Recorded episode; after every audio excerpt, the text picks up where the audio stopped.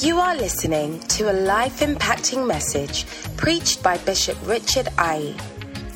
Bishop Richard Ayi is the pastor of the First Love Church London, a denomination founded by Bishop Dag Heward-Mills. The First Love Church is full of zealous young people who love and desire to work for the Lord. You will be encouraged and uplifted as you listen to this powerful message.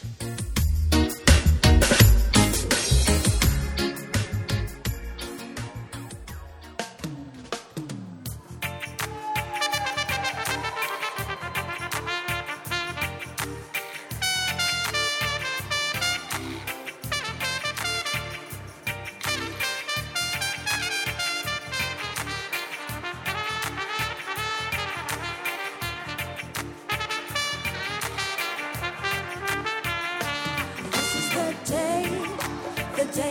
Lord has made. This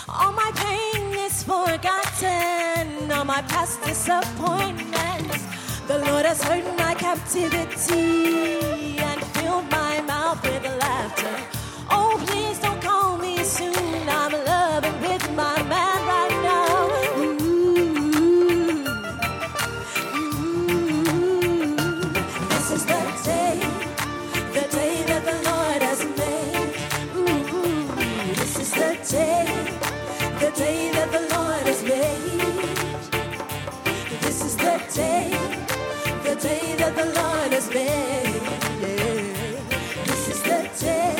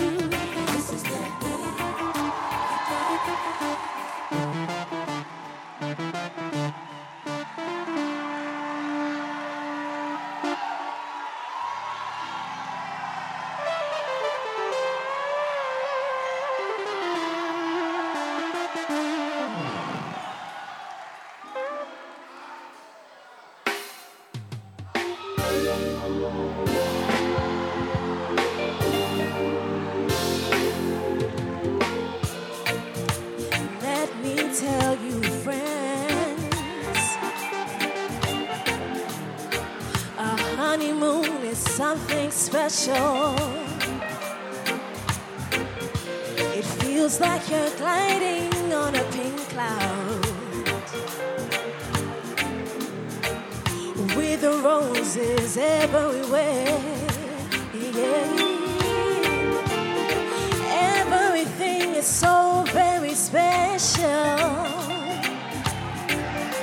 Even the food tastes kind of different. Everyone treats you so specially. When you say you just got married, yeah, there is nothing like a honeymoon. Oh, oh, oh, oh. I want the honeymoon to go on. I want the to go on and on, on and on, and on, and on. Oh God, I want things to be nice forever. Oh Jesus, please help me. I'm praying for the help of the Holy Spirit. When we got to the bedroom was covered with red rose petals. The atmosphere was charged with love and excitement. I didn't know what to do, but I remembered all the love songs from church. I turned to my beloved and I said, it's time for me to show you some real good loving. I reached out for my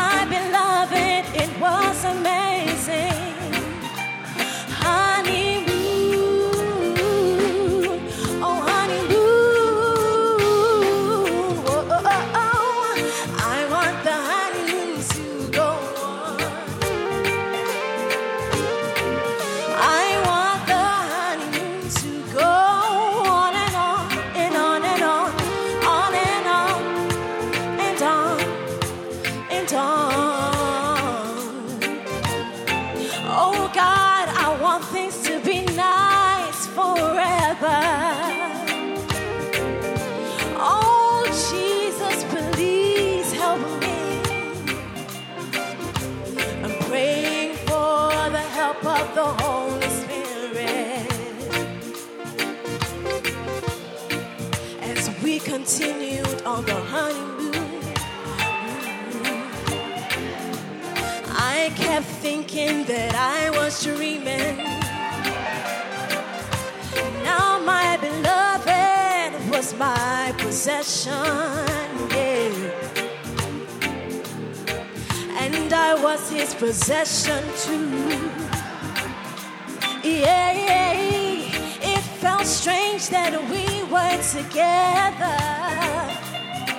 Now I had such amazing hugs.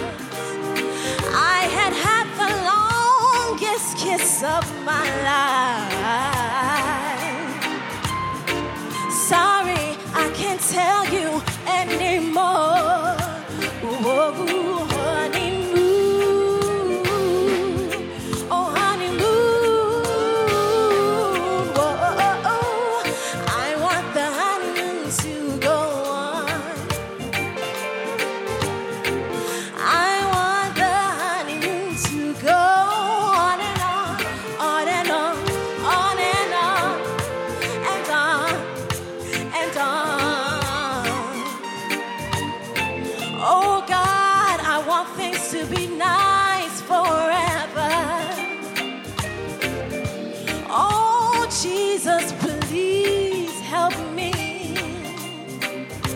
I'm praying for the help of the Holy Spirit.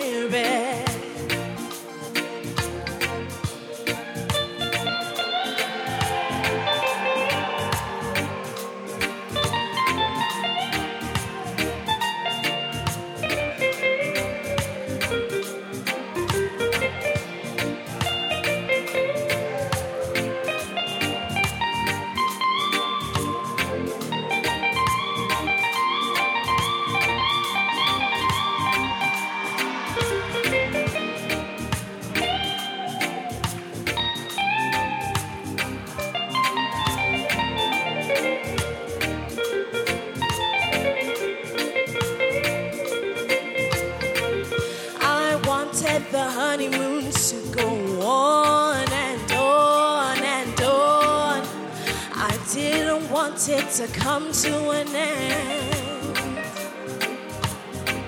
We had no arguments at all. I said yes to everything and sorry too. Oh, I wish we had spent some more money to make the honeymoon last a little.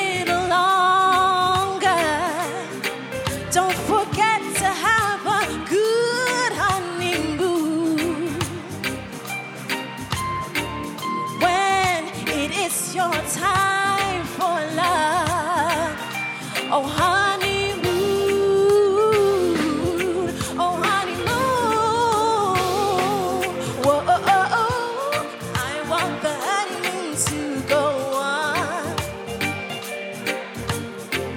I want the honeymoon to go on and on and on and on, on and on and on and on.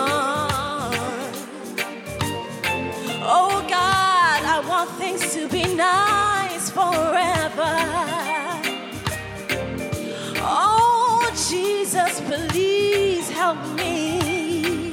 I'm praying for the help of the Holy Spirit.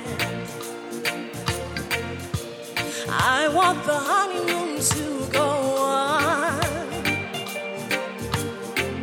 I want the honeymoon to go on. On and on, on and on, and on, and on. Oh God, I want things to be nice forever. Oh Jesus, please help me. I'm praying for the help of the Holy Spirit.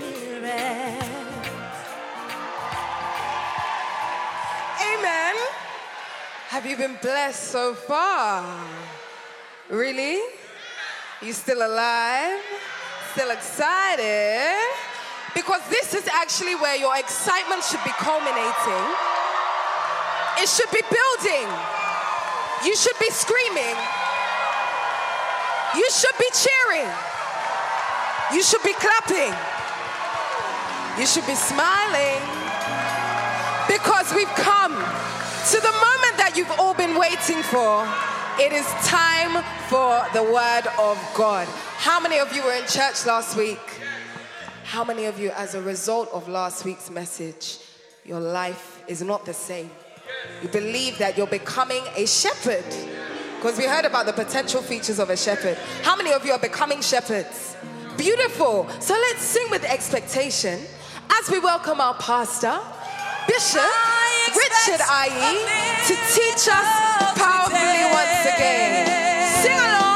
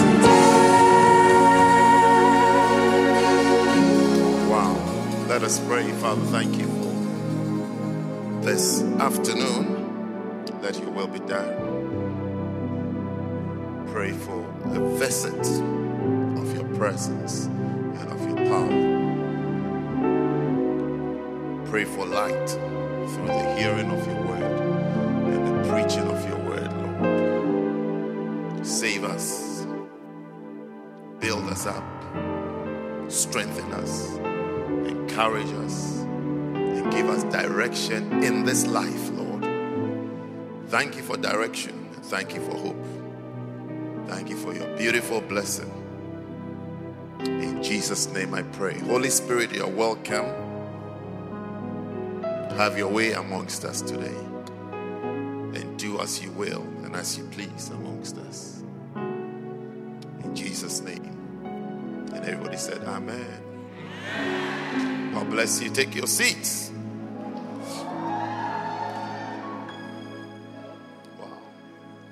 What a blessing. It's a blessing to be in church, isn't it? So we are still sharing on what it means to become a shepherd. How many of you realize that your desire for being a shepherd is increasing? It's increasing, yes.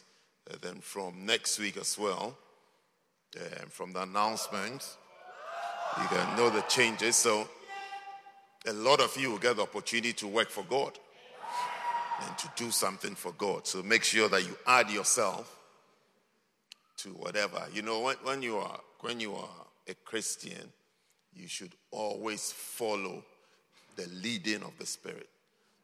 When something is happening in your church, wherever you are, you should know that God is moving. Don't only say that God has spoken to you when you're about to misbehave. Do you understand? Or when you're about to do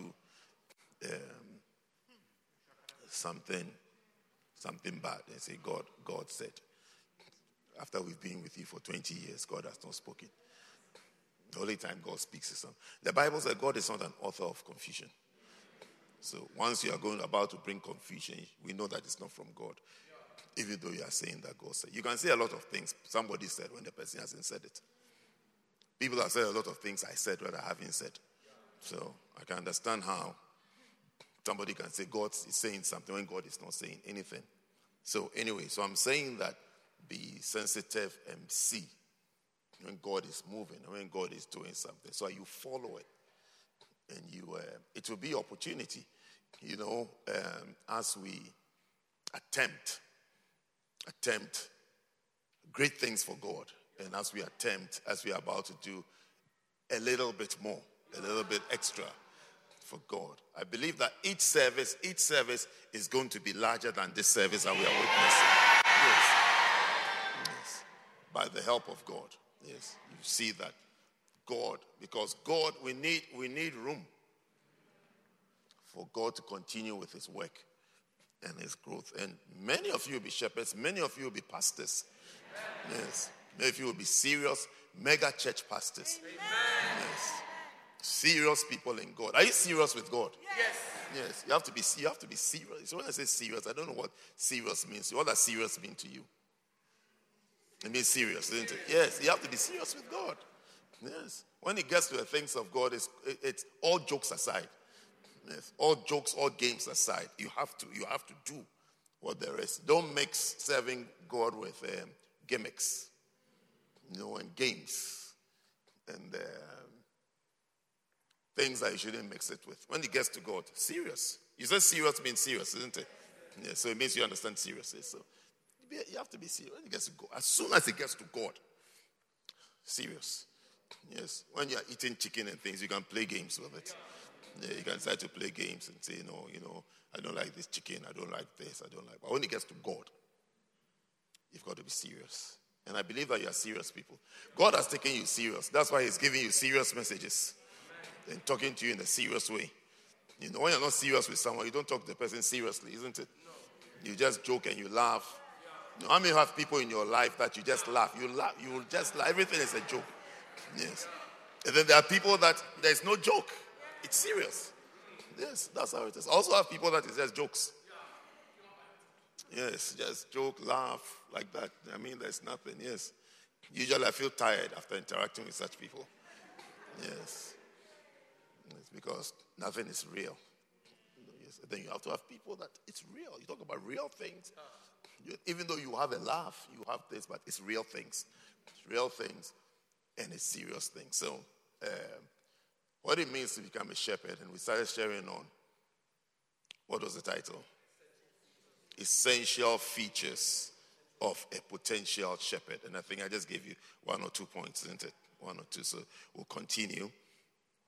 I think, actually, since this is the last time we are meeting together this way, we have to fight and finish off so that next week each session has their portion, isn't it? Yes. Okay, So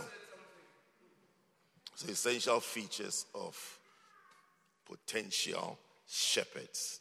Okay, if you want to be a shepherd, these are features that you have to develop. So we said the first, number one, was what? A personal relationship with God. A personal relationship with God. You must develop your personal relationship with God. Get personal with God and allow God to get personal with you. Yes. In a real way, not an attempted way and then you've given up. In a real way, get personal with God. Get personal with God and let God also be personal with you. I think we read a scripture that says that when you draw nigh to God, he will draw nigh to you. Yes. When you make a move towards God, God will make a move towards you. God will make a move towards you. Anytime you make a move towards him, he will make a move towards you. I went away to wait on God once. And I've been there for days. And he was not saying anything. I mean, the way I would have known that he would say this or say that. He wasn't saying nothing.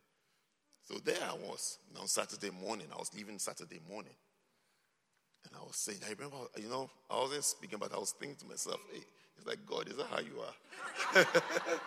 That place, like, I've been here all this time. It's like, you won't say anything. It's like, you won't say anything. You won't tell me anything.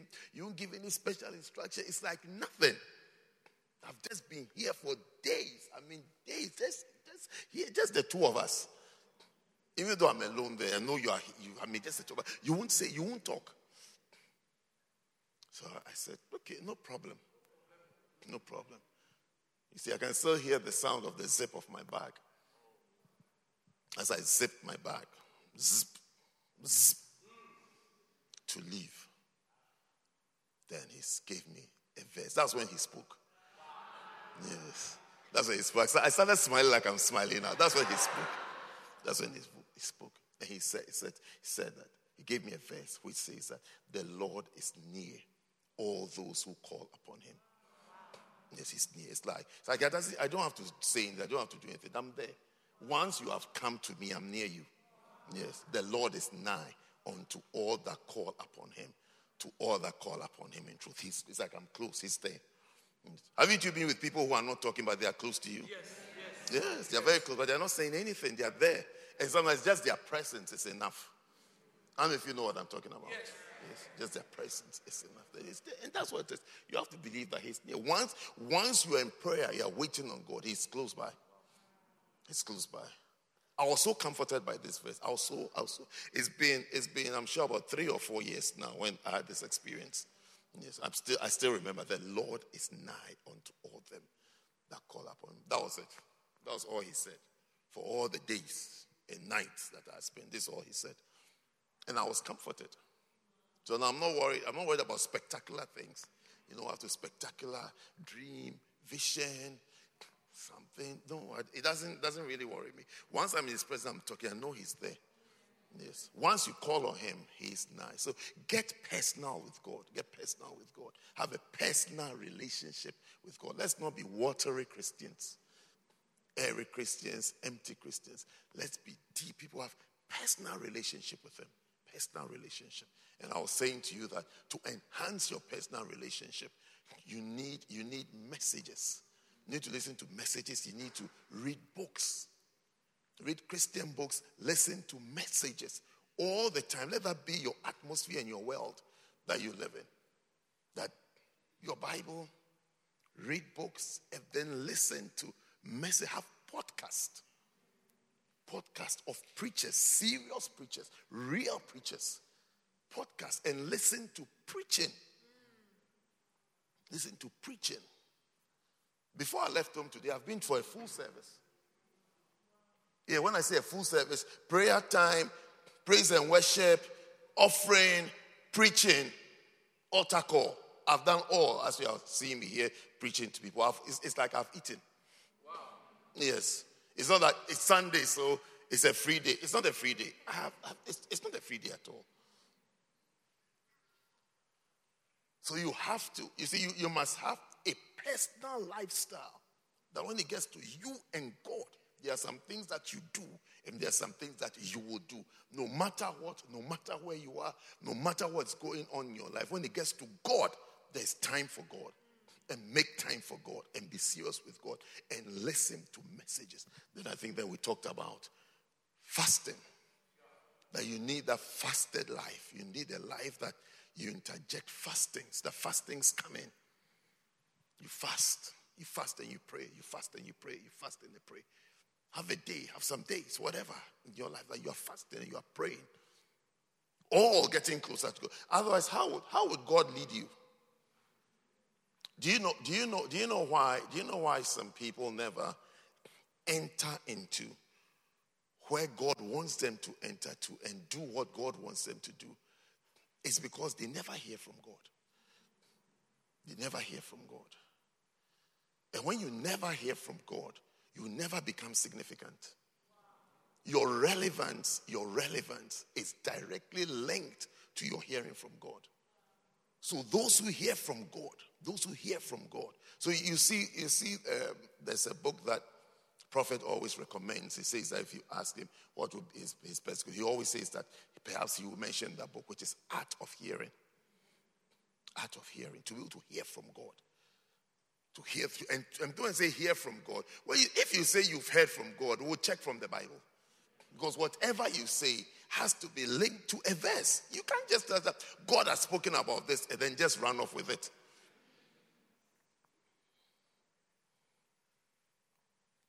Like one day somebody called someone from work. The person was at work and got a phone call from a brother in her church. And the person said to her that God is here. God says you should come right now.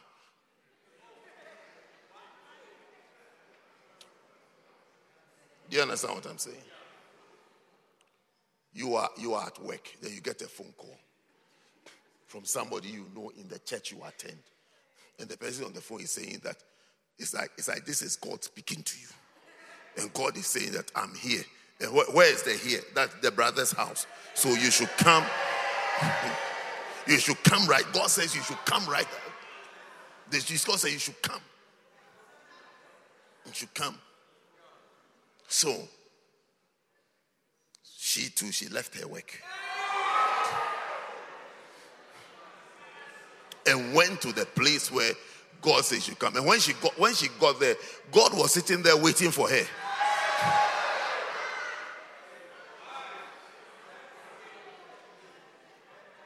You see, these are the nonsense things.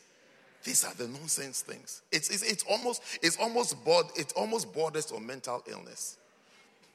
It almost borders on mental illness. What are you doing? What are you doing? What are you saying? And when she gets there, it's like God. She said when she entered the room, God was sitting. That is the brother was sitting. That which is God. The brother said he has become God, or God has taken over him like a demon, like a.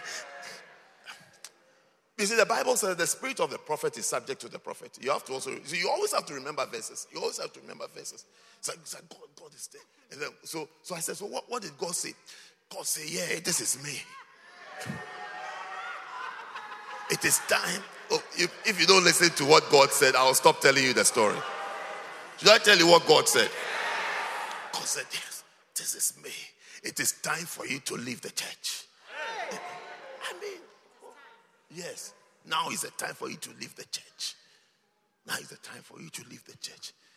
We are all leaving. So when he got there, there were two other people that God had given them instructions. So she is the third one that has been recruited up. They should leave the church. They should leave their church that they are doing into.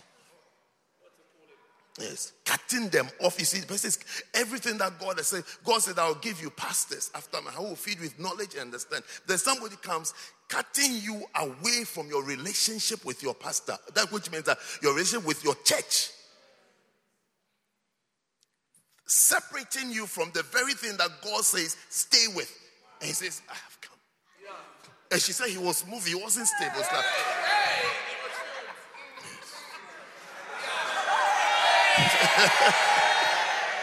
hey. Yes. It is time to leave the church. It is time to leave the church. It is time to leave the church.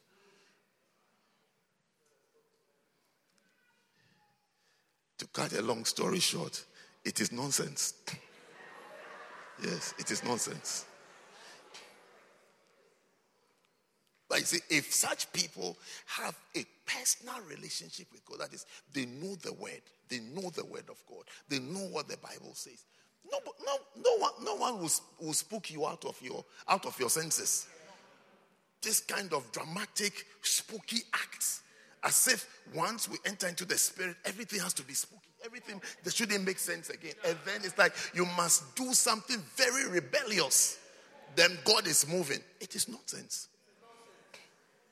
It is nonsense. It is real nonsense with a capital N and a capital E at the back, at the end. Yes. Are you with me? Are you there? So, you need a personal, and you need to enhance and deepen your relationship with God. Why? Because when you read the Bible, sometimes you don't understand. How many of you agree that you don't understand the Bible? That is why you need messages and you need books. You need Christian books to read. It will help you understand the verses. Yes, it will help you understand the verses. It's not that somebody is campaigning that by all means listen to him. What would the person get if you listen to him? I mean, who is paid for listening to his podcast? I don't know anybody who is paid for that. I mean, I don't know. If you know something, you can tell me after. Yes. Yes. Yeah, and I know people rather who cook and do all sorts of things on YouTube. They rather get money. We are telling you to, what do you call it, for free. Yes. So you must listen to messages. Listen to messages all the time. To be honest, listen to messages more than you listen to music. Yes. Yes. I'm not saying you shouldn't listen to music. I'm saying listen to messages more than you listen to music.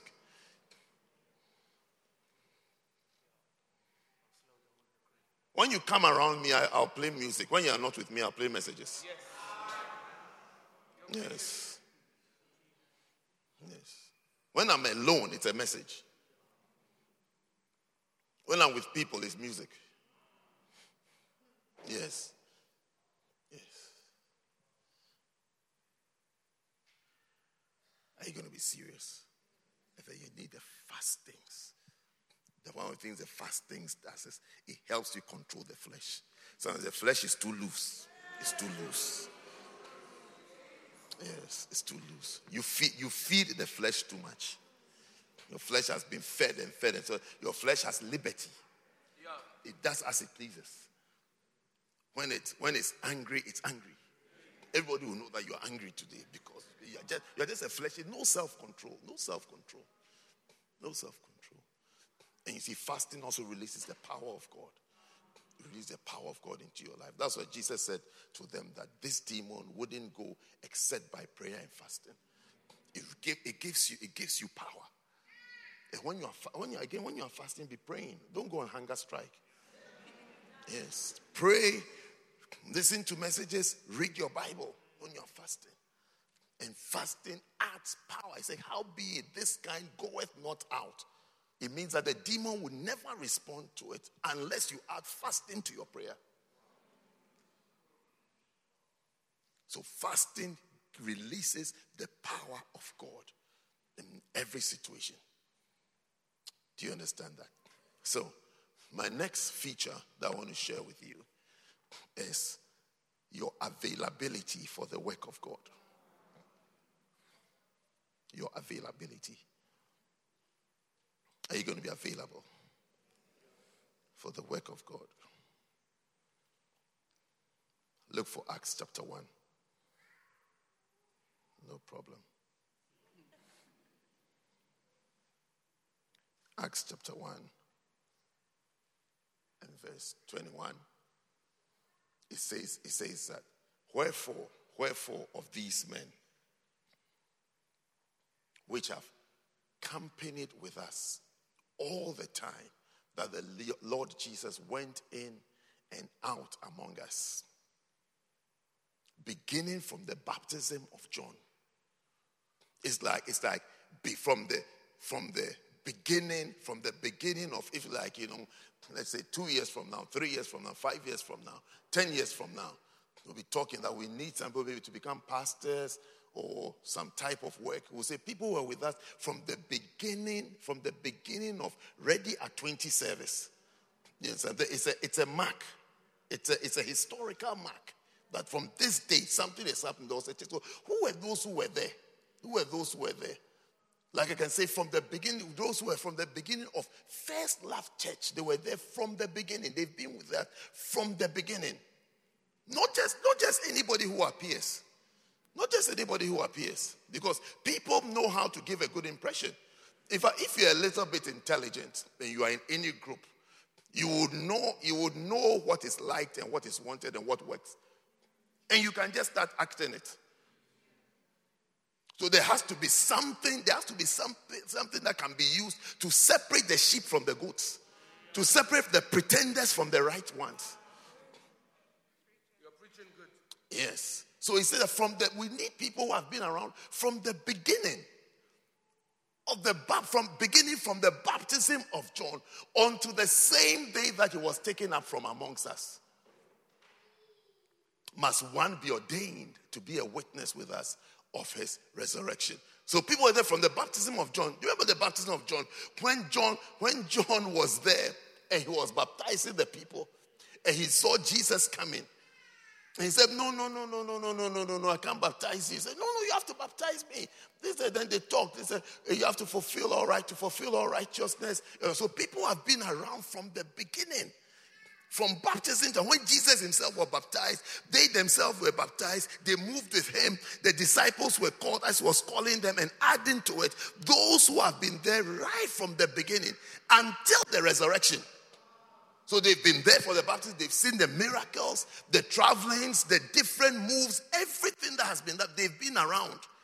They've seen Peter being rebuked. They've seen Judas betraying. And they are still there. They've seen Jesus killed. They've seen him crucified, buried, resurrected, visited them. He came to them. They came to him to show that, look, I am here. And then the resurrection. He said, these are the people who qualify to be shepherds. Those who have been around. Those who have been around. They've seen Thomas. Thomas said that, no, it's not true. You see, they've had different experiences. They are the ones who went to cast out the devil, and the devil won't go. Then Jesus had to come and tell them that, look, this one, you need fasting. People, you don't fast. You eat 3 square meals. Did you find out what that thing means? I forgot as well. Yes. I remember, but I couldn't remember what I said. I checked for, and I forgot about it again. So, you also didn't check. So we'll check this week, okay? We'll all remember and check this week what it means. Why is it square meals? Yes, I don't know what is a square. Why it's not 3 round meals, 3 square meals? Okay, no problem. We'll find out. But what was I saying? From there, people have been around. You know, people have really been around, and they've been there. They've seen different things. They've seen Jesus curse the fig tree. Yes. They saw him curse the fig tree. They saw him. Perhaps they saw him turn water into wine, yes. And then they saw him walk on water. Yes. They saw him crucified. He's resurrected. He's come back. I mean, they've seen all the different things. They tried to cast out the devil. The devil said, "I won't go." So Jesus had to come and teach them. This one, it goes by fasting and prayer. This one has to go. So you have to learn how to fast. Jesus must have explained to them. They've heard all the different parables that Jesus shared. They've heard all these things. Jesus said, so when you see such a person who has been around, the person must have been through different things. I mean, they were there when Jesus went to Peter's house, Peter's mother-in-law's house, to go and cast out a dead, or to heal her from her sickness. They've seen Jesus raise the dead. I mean, they've seen everything. They've seen everything. They must have been there when Jesus couldn't, a lot of people were not healed. He couldn't heal anybody except to lay hands on a few sick folks. And that's where they learned familiarity. They've seen all. So you see, they've seen good times and they've seen bad times, but they've been there. You can't just go with someone who has only seen good times. You know, I was listening to someone the other day, and he's a minister, he's a pastor, a well-known pastor. I've read a lot of his books. So I saw him being interviewed. When you read his books, a lot of the things he does is that he asks. You see that he's met different types of people. You know, he interviews them, he asks them questions and things. That out of that, he gets his writings.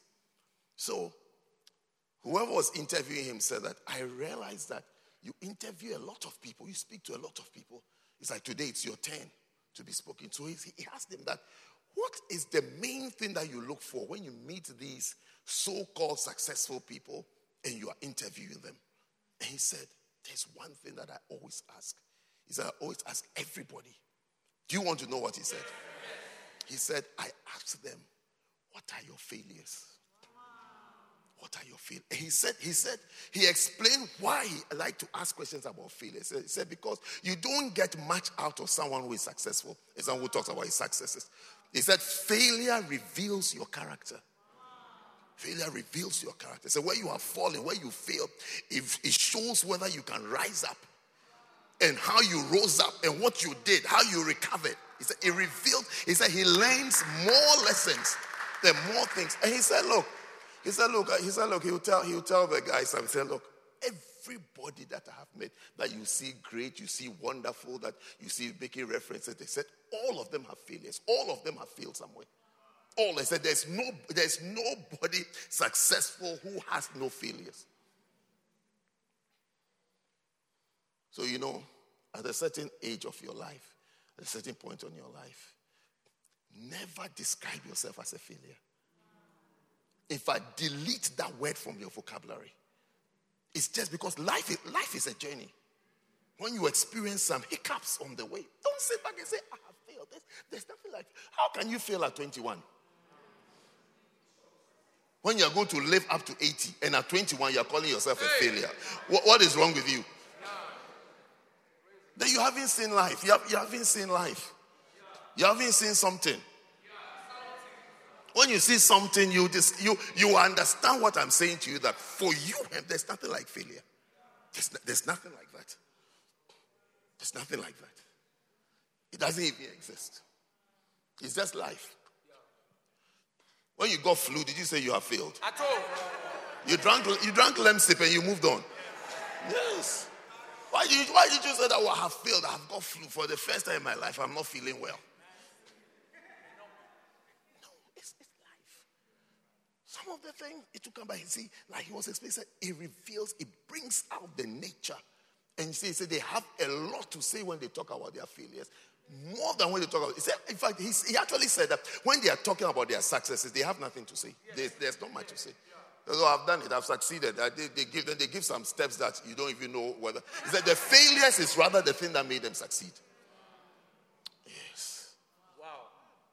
So when you have been around, what you will see is that you will see failures, you will see failings, and you will see things that are working. You will see it. You see, this person is down today, tomorrow the person is up. This person seems to be going down, but you see, the person is surviving. So you see, the people who are able to rise up. I mean, Peter, look at Peter. He was called Satan. Yeah. He was called. But go and read. There's First Peter, there's Second Peter. Go and read and see whether those words are words of Satan. He has recovered. So I'm talking to you today about availability. You need to be around. You have to be around. And you must have been around for a long time. And you have to be steadfast. Steadfast. Do you understand the word steadfast? Steadfast means your ability to stay on course. Which I'm told is a word which was discovered from the British Navy. Because when they're on the sea, if you've ever been on the sea before, there are no signs of M1, M25.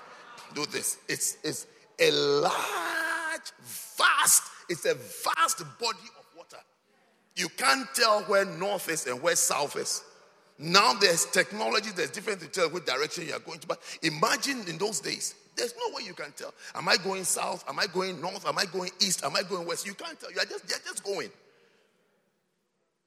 So they get lost sometimes. The ability to come back on course is what is called steadfastness. Steadfastness. Steadfastness. So you see, some of you, your Christian life, sometimes you go off course. How many of you have gone off course before? Uh-huh. No problem. Put your hands down. The whole church. Yes. Yeah, I need a new course. So you see, when you go off course, then your ability, by the grace of God, that spirit in you that is able to bring you back on course to be who you are supposed to be, to serve the God you are supposed to serve. That thing brings out the character, the virtue, and the trait that is called steadfastness. Yes. Those who leave and walk out, they are not steadfast. Small trouble, you're huffing and puffing. Small trouble like that. Small trouble. Yes. Whoever you have your problem, the person is not a human being. Sit with the person and talk. Beg. Sometimes even cry. Yes. You see, steadfastness, it won't permit you. It won't permit you to walk out on your family that you've been with for years. You won't choose that option. You will say, hey, they won't mind me. I'm here. They will mind me. When they see my face, they will mind me. Ah, they should mind me. They will mind me. Oh, yeah, he said they'll mind me. These people, they'll mind me. I'm not going anywhere. Yes. Yes. You know, sometimes you know that puppy face. Yes. You will be minded. Ah. Don't you use it on your parents at home? You just sit down.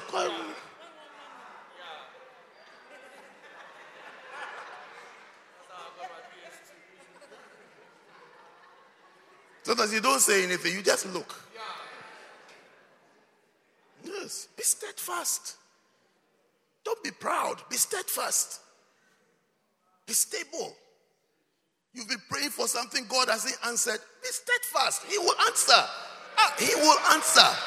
Have you not read his word? In his time, he makes all things beautiful. Be steadfast. Be steadfast. Come on, relax. So, it is through the different seasons of people who have been there and have been steadfast that we discover the real ones.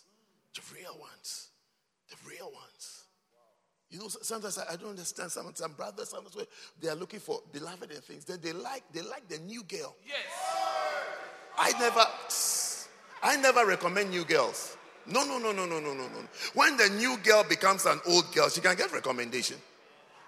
The new girl, she's as good as a strange woman to me. She says, because what is strange? Well, if I look in the dictionary, the meaning of strange is the unknown person. Yes.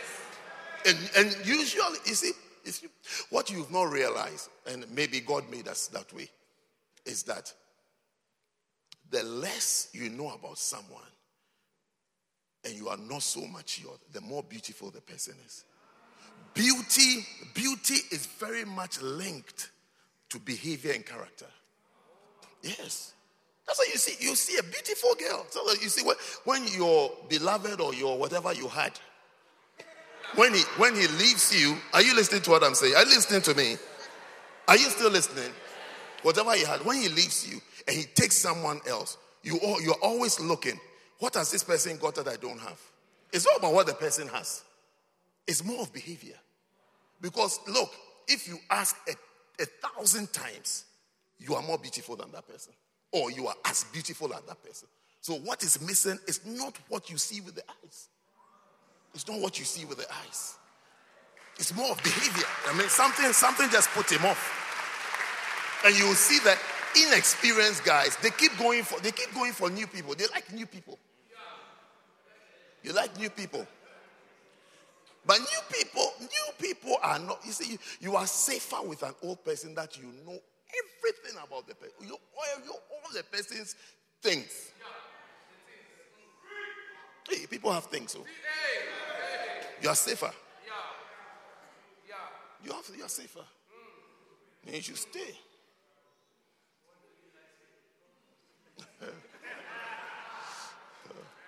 Yes. Are you here? I'm just telling you that availability, when you are around, it reveals a lot of things. And it makes you more reliable. It makes you more dependable. Because even what you can't do, we know that this one, he can't do this. We know that this one, he can't do this. We know this one can do this. This one can do this. This one can do that. This one can do that. It's just known by availability. Just by being available. You see, even when you've been around for a long time, there are some things that are not even said anymore. Not because, like, we've given up on you, but because we've accepted you. That this is how you are. This is how you are. Yes, this is how you are. I was telling a brother the other day that, look, I told him that your tantrums, they don't affect me. I said, since you were a teenager, you've been throwing tantrums. I said, it doesn't affect me. If anything at all, it makes me laugh.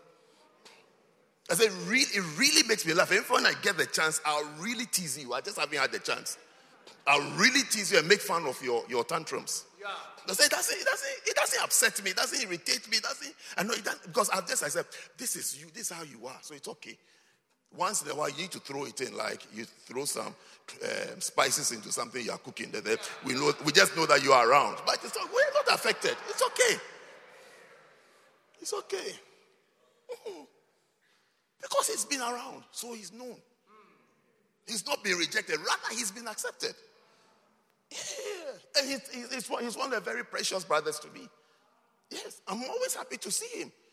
Somebody else is slight manifestation. When he's like, I just laugh. Wherever I am, I'll be laughing.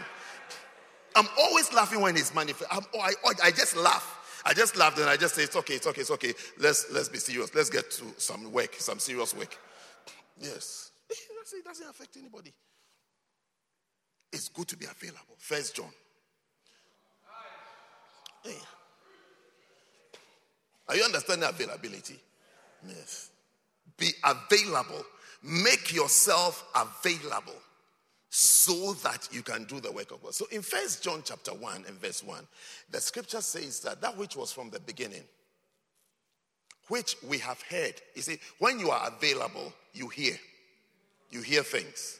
You hear messages. You hear corrections. You hear encouragement. You hear rebukes. If you're not available, you don't hear any of these things. Yes, but when you are available, so he's saying that that which from the beginning, which we have heard.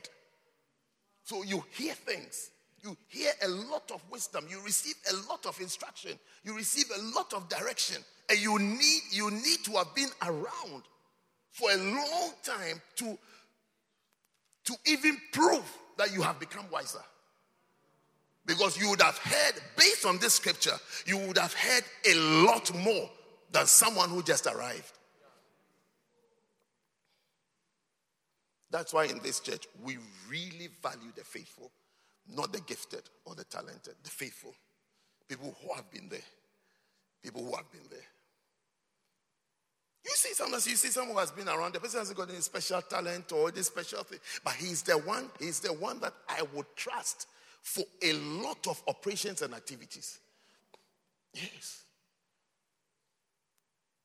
You know, usually in the football team, there's always that guy that the coach trusts so much. So he gives him different roles. Sometimes when you are watching, you may not be happy with the person, but the coach is happy with him. Because he's doing exactly what he wants. He hasn't got any title. He hasn't got any role. He's not a number 9. He's not a CR7. He's none of us. Okay. Relax.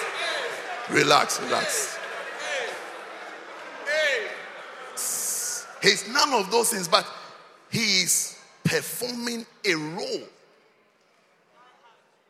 Yes. He's performing a role because they are giving instructions. As you're going, do this. You see, I sat with a footballer once because he was in one of our churches. Nice. And I visited that church. And there was a football match that he played. I mean, by the time I met him, he was a little older.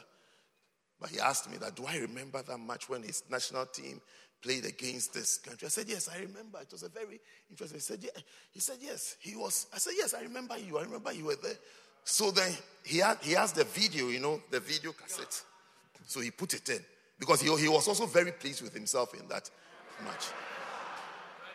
So that was the day I understood something, because in that match he didn't score a goal. He actually looked very boring. So he said to me that in this match, this was my role. So he said, let's watch it, whether I did well. Do you know that for the 90 minutes, he made only one mistake? Yes, he made just one mistake. It was just one mistake that he made. For the full night, he said, this is what I was. He said, I was told to do this in this match, so watch me. I'm telling you, he followed the instruction to the letter. All of us who were watching that man, we didn't understand what he was doing. But he said, this is what I was told to do. So, no, he said, what? He only made one, he just made one mistake like that. One. And that was it. Wow. Yes. So when you are around, you can be given different roles to play, different things to do. You don't need a title. Forget titles and love God. Yes. Forget titles and become fruitful. Forget titles and be fruitful. And when you are given a title, to function. He said, we have that which we have heard. You see, you can't visit a church, one visit for a church, that you judge the church based on one sermon that you heard. I mean, you can if you please, but I mean, you actually don't know anything about the church. At all. Justify a church or anybody by the fruits. And don't let demons enter into you and say that, oh no, it's not by numbers. Hey, God died for the world. How do you count the world? Hey, stop it. Hey.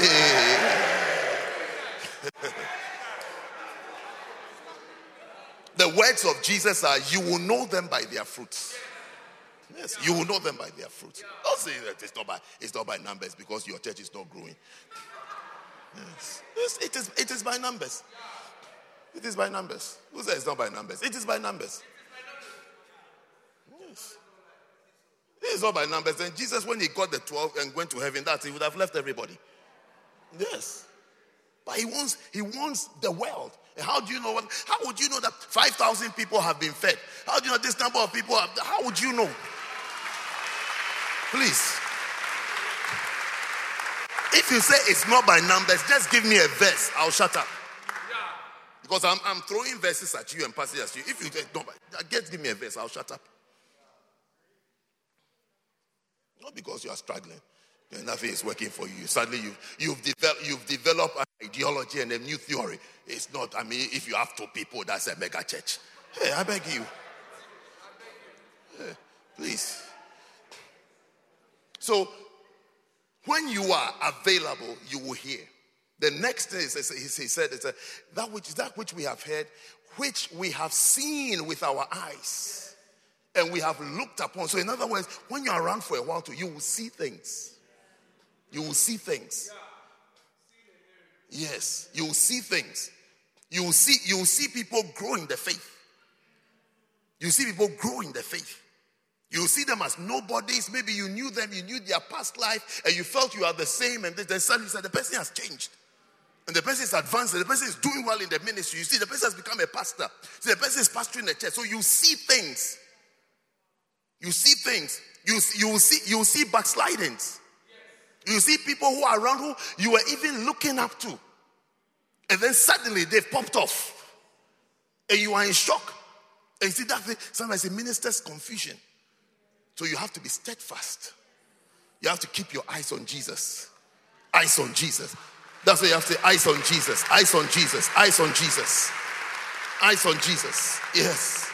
Eyes on Jesus. So you see, you will see different things. You see backslidings. You will see disloyalty. You will see people who are disloyal. And then you will see faithfulness. You see people who are faithful. You say, this person is faithful. He has been faithful for a long time.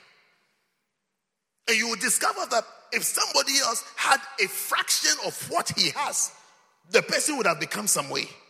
But he still seems to be doing well and he is faithful. So your eyes are now being trained to tell you that success, whatever you define as success, success does not mean become a rebel. Because many people, when they feel like as if they are doing well, then it's almost as if that is the time to break off. So your eyes will see faithfulness. Your eyes will see faithfulness. Your eyes will see faithfulness unto death. That nothing shall separate us. Nothing shall separate us. We are in this, we are in it, and we are in it together. Even when you say you don't want, you will see us chasing you and coming after you. Till you block us or you change your number.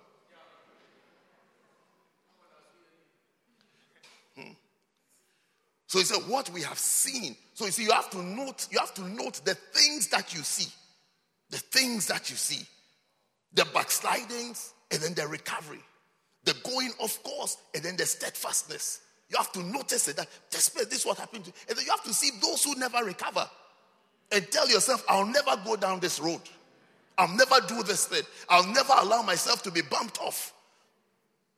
You see, those who can be taken out of where they were born and planted and groomed and raised up in Christ, you will see them. They meet a boy in the midst of their years, and that person is able to uproot them. And then you tell yourself that me, God is greater than any man on this earth. I'll never allow the love of a man to root me out of my church. Yes. It's a policy you must have. Suppose, or guys, I've also seen guys whose wives can take them out of church. It's amazing. It's amazing. They follow women like puppies.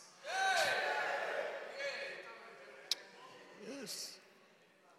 They said that which we have seen with our eyes. When you see things, notice what you have seen.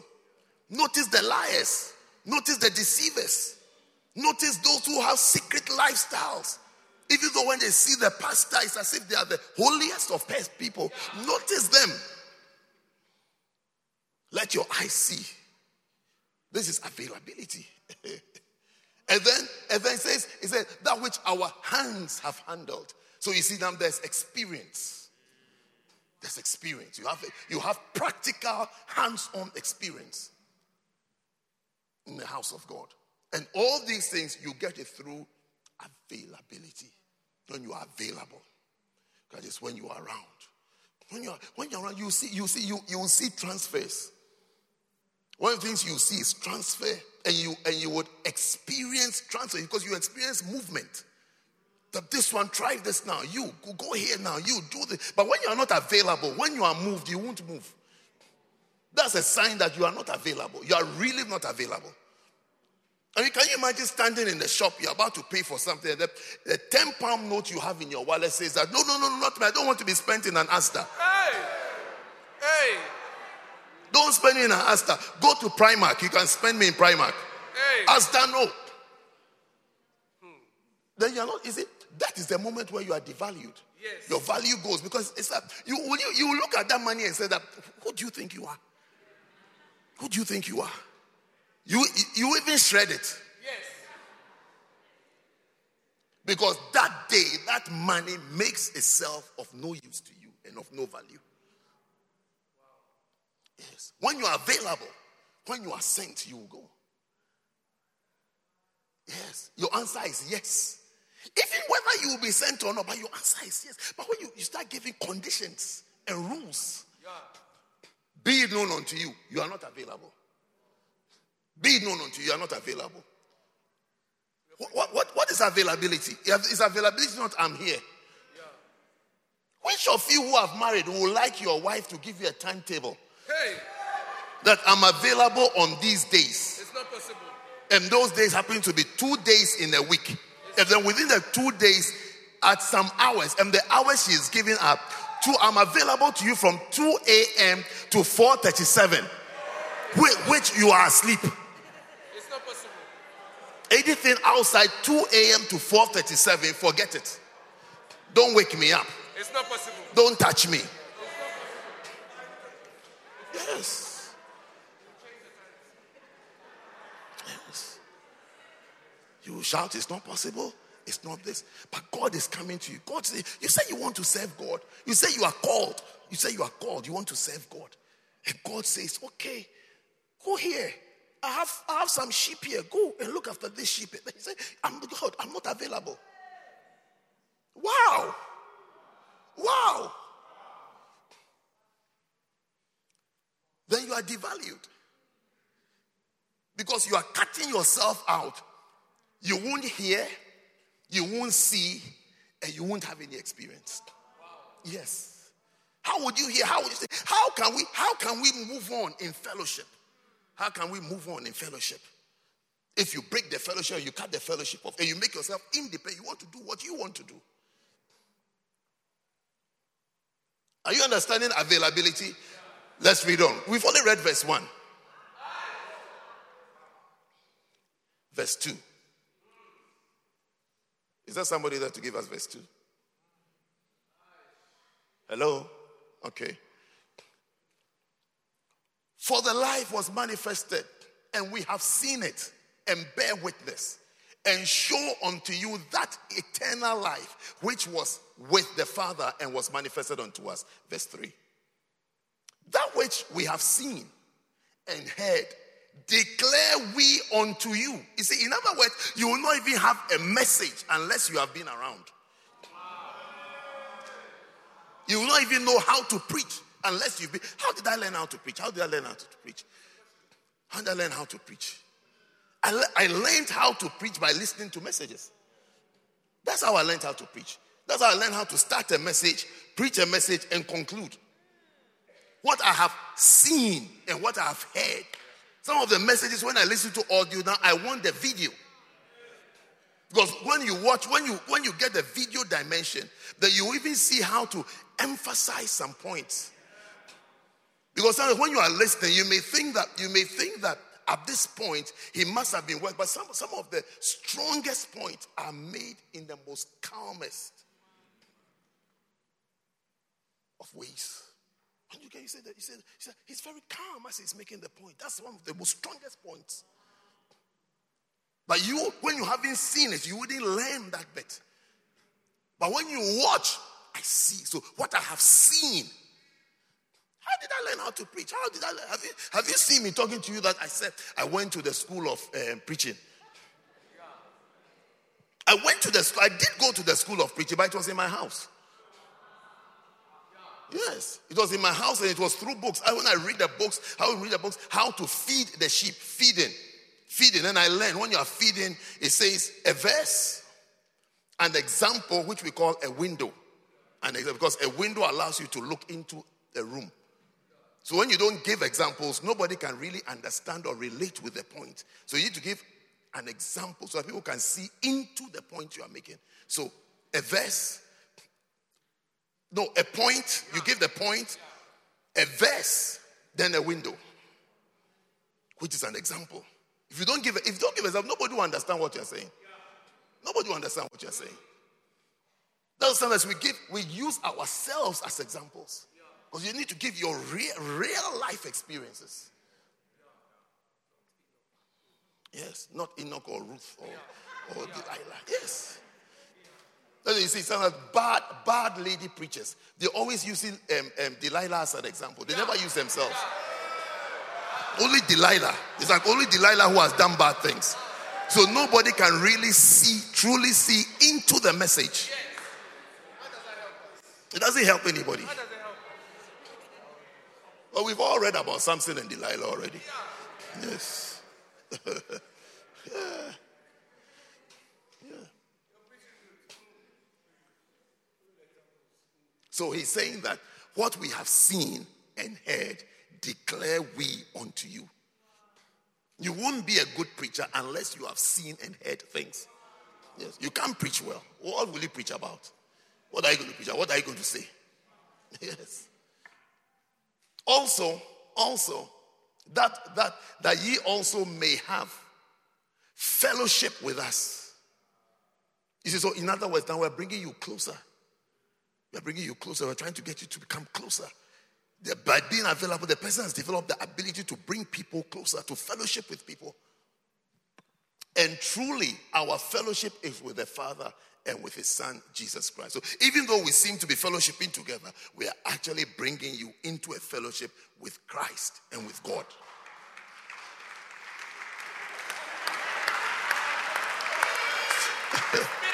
I didn't know it was a good point. Yes. It seems to be you're allowed to clap. You can clap if it's a good point. Yes. Yes. Verse 4 says that, and these things write we unto you, that your joy may be full.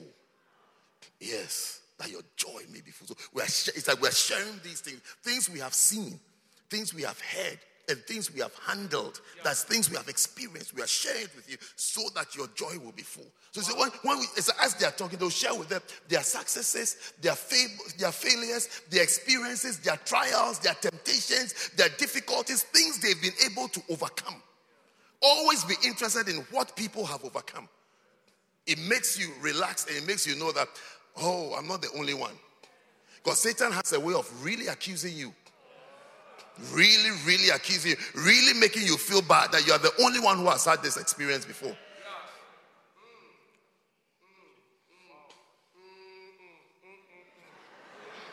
Yes. Yes. You see, one brother said he's not coming to church. When we called him, why is he not coming? He said because his wife has been rude to him that morning.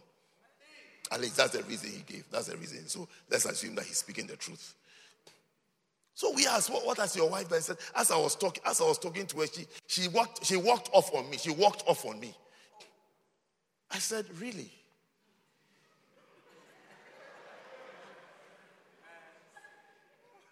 So I said, is it that it's our fault that we've made our marriages and our homes look so perfect and angelic that this brother thinks that wives don't misbehave. Because they do.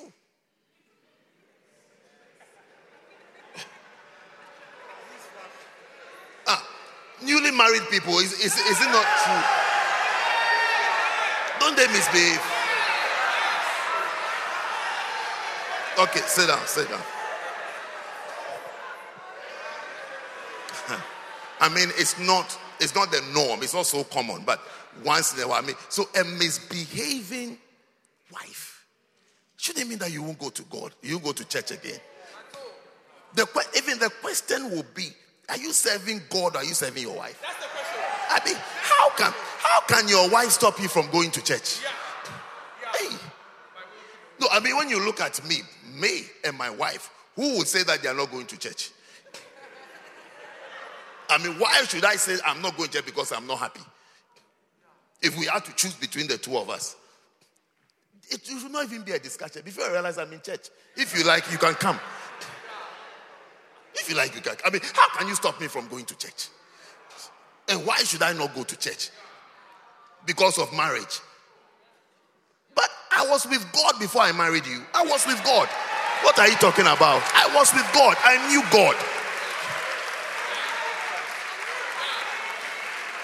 I really knew God. Yeah. I'm not. If I have anything, say, you must even thank God that I chose, because it's God who even helped me choose you.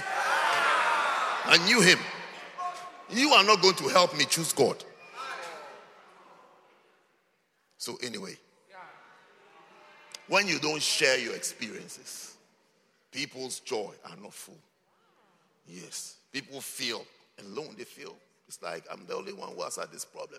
I'm the only one who is having this problem. Some of the experience you're having, you see, God is going to use it to teach others and to help others. Yes. You don't say it. All we see today is that, yes, you've done this today. You are this. You have this. Yeah. You are flying high. Yeah. You won't tell them that. You won't tell them that you did A levels 3 times.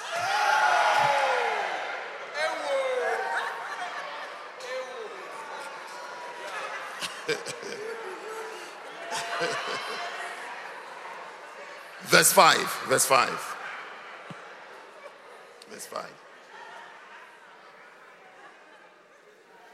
This then. Look, today is our last time together like this, so let me try and finish, okay? Are you patient? I can also wrap it up and end. Should I wrap it up and finish? Okay. It said, this then is the message which we have heard of him, and we declare unto you. So now they are telling them the message that they have learned from God. He said, we have learned that. We have learned from what we have seen and what we have heard and what we have handled. We have discovered that God is light, and in him is no darkness at all. At all. God is light, and there's no darkness in him at all. At all. If they've not been available, they wouldn't have learned this. If they've not accepted movements, changes, okay, you to City Church, okay, you to Ready at 20, okay, you go here, you are in this encounter service, you are doing this, you are going to do this, you have to be here, you try this, okay, you're not doing this well, okay, stop doing this and move here. If they have not learned this, they wouldn't have learned that God is light. Wow. And there's no darkness. Yes, it means that with God there are no catching corners. Yes. Everything is real. Everything is real. You want to follow God, you better be real. You better be real. You better let your yea be yea and your nay be nay. If you want to serve God, you want God to use you, you want God to work with you, you discover that God is light. God is light. His things are clear and bare. And there is no darkness. There are no lies, deception, evil. There's nothing like that with God. There's nothing like that with God. He is light and there's no darkness. After they've seen him, heard him, handled him, this is their conclusion. God is light. God is light, and there's no darkness with him. There's no darkness. So when you are coming to work for God, there should be no darkness. Yes. There should be no lies, deceptions. There should be no pretense. Yeah. Be who you are. Be who you are. If you can, you can. If you can't, you can't. Be real. Yes. Be really be who you are and what you are. Don't pretend. Don't act. Yeah. There's no darkness in him. At all. Is that the verse? At all. I mean, at all. Verse 6. If we say that we have fellowship with him and walk in darkness, we lie and do not the truth. See, these are people who have been there.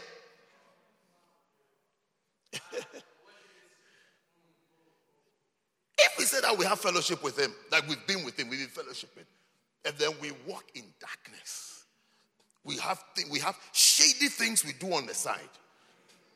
He said we lie and do not the truth. Verse 7. But if we walk in the light, as he is in the light, we have fellowship one with another, and the blood of Jesus Christ, his son, cleanseth us from all sin.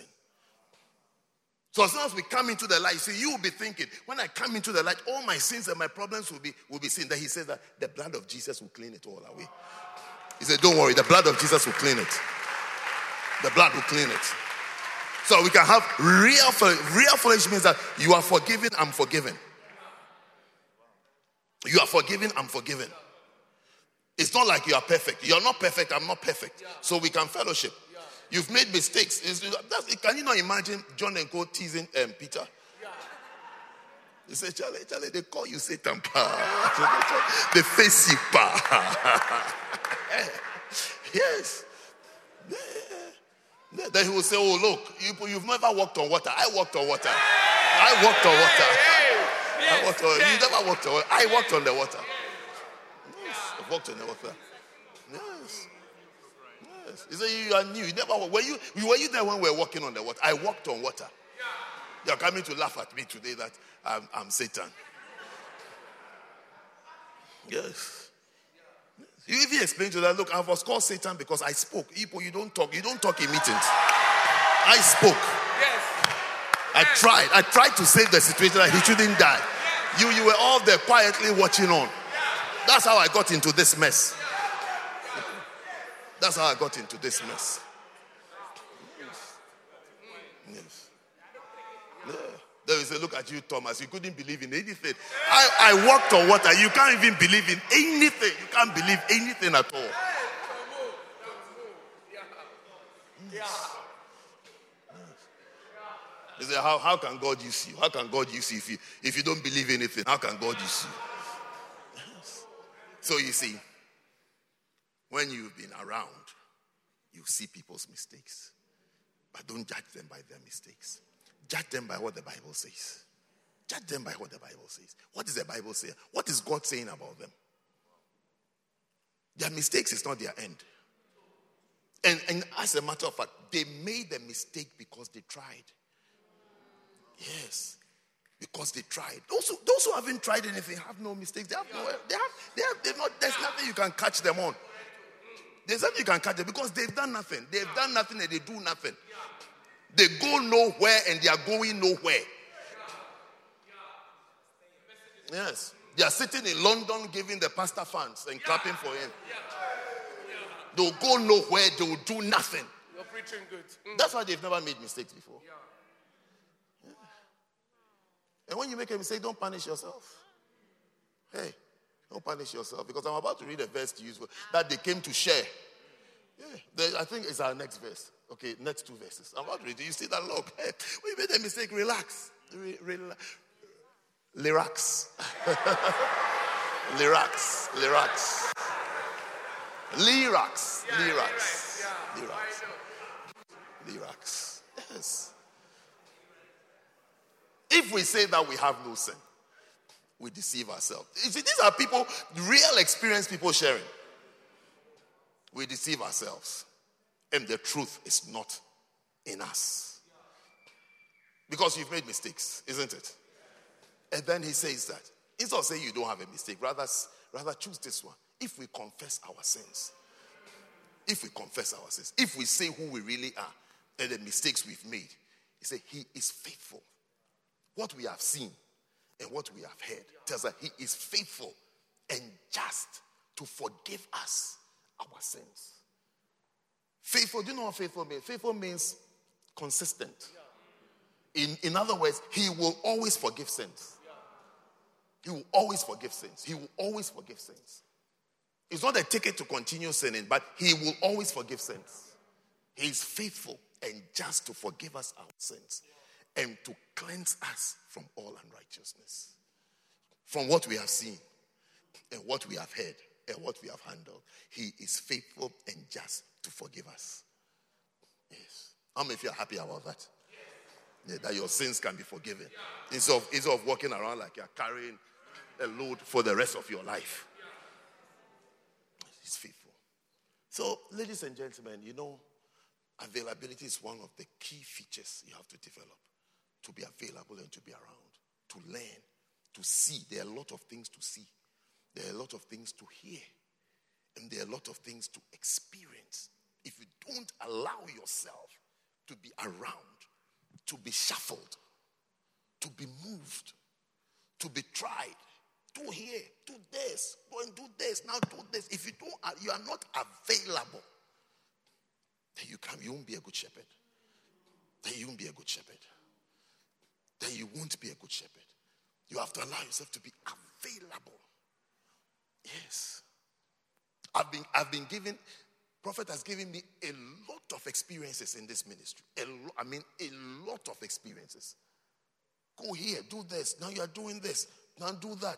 Now you are in charge of this. Now you are no more in charge of it. Try this. And each one exposes me to a treasure of experience and knowledge and understanding. Each one, each place at his point. Go here, do this, do this, do this. The list is long. I don't want to bore you with my experiences. If I start my experience, it's a whole message. Each chapter is by his instruction. Go here, pastor this church. No, don't pastor this church anymore. Pastor this one. No, don't do this one anymore. Do this. No, go here. No, you are in charge of this. So some of the things have nothing to do with even pastoring. That's why I say I don't want to bore you. It has nothing to do with pastoring. If you think that I just preach on Sundays, and then from Monday to next Sunday morning I must sleep, then then you are new. Then you are new. Then you are new. Yes, then you are new. Yes. I can literally talk every day in meetings. You see, meetings that none of you have ever been in before. I talk from morning.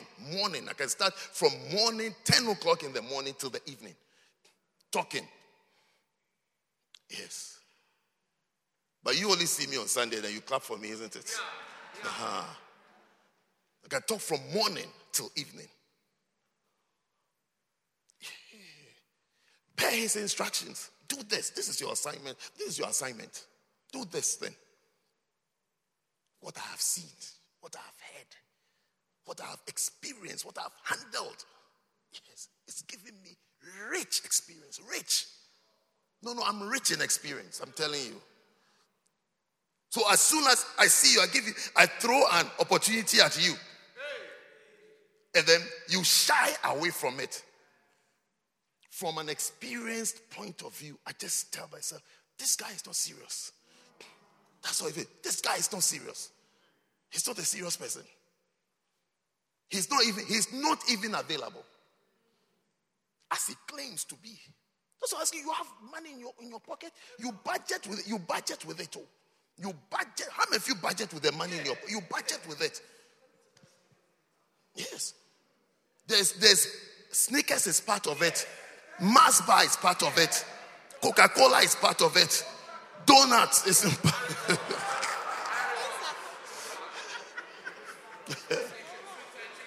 Yes, yes. K8 pineapple. Yes. So you see, when you are not available, you can't. can be used for God. You can be used for God. You can work with God. Then you are not available. How can God use you? You're only available to yourself and to your personal agenda.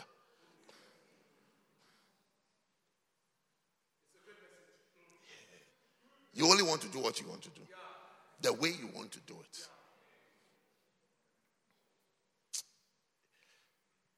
It doesn't make you interesting. You're not an exciting person around. You're not an exciting person. Yes, you're not an exciting person. Yeah.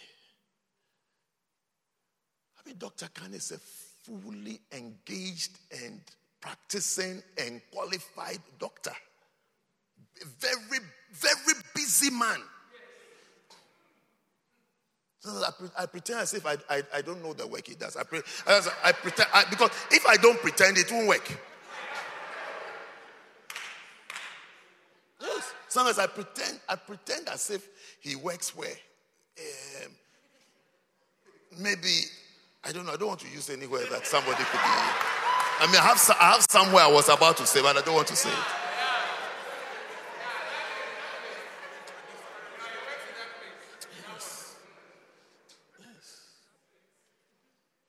But he's the head of our marriage department. That's why he counsels. He travels. He's a lay. Do you understand? Lay pastor. The church does not pay him. I mean, he has not earned the first half a penny from the church. The first one.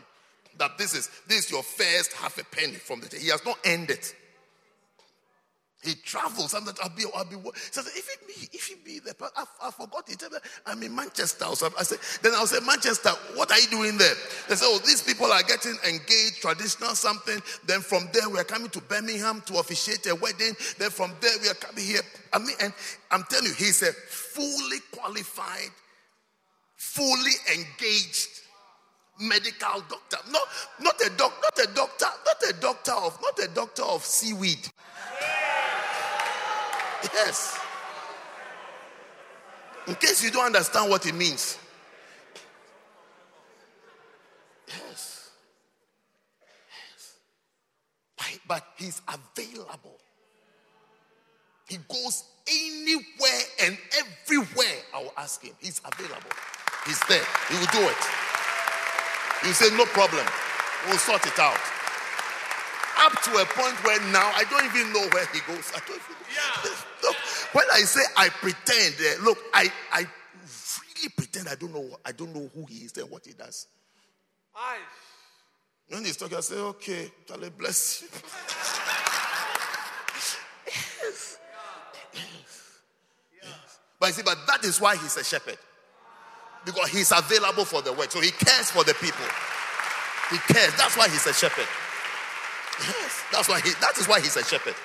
Otherwise, how can he be a shepherd? He'll just be here advising us on how to avoid COVID or what. What are we going? I mean, even Boris Johnson advises us every day. He tells us what to do. Yes. What will he be doing here? Yes. But he's plugged himself, made himself. What he's done is that he has made himself available. So you see, that's the difference between him and you, who is not available. Yes, even the job he has, that's not the job you have. But he's available. Yeah. You know you don't have that job, isn't it? You know you don't have that job. Yes. Yes. And you know why you don't have that job. Right from the problem started right from GCSEs. That's where it started from.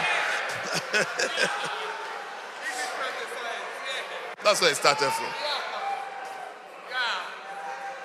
It started from secondary school. Yes. He's done all, passed through all. Still, he's serving God. He's serving God as though he's paid. But that's what we call lay pastor. I don't know about his NI contributions. I don't. Why should I work on his NI for him? Or his taxes. Where do I come in? Yes. His tax, what's your tax code? So that when we are adding a half a penny to the faith. That's a lay pastor. That's an example to all of you. All of you here. It's an example to you. how to work hard.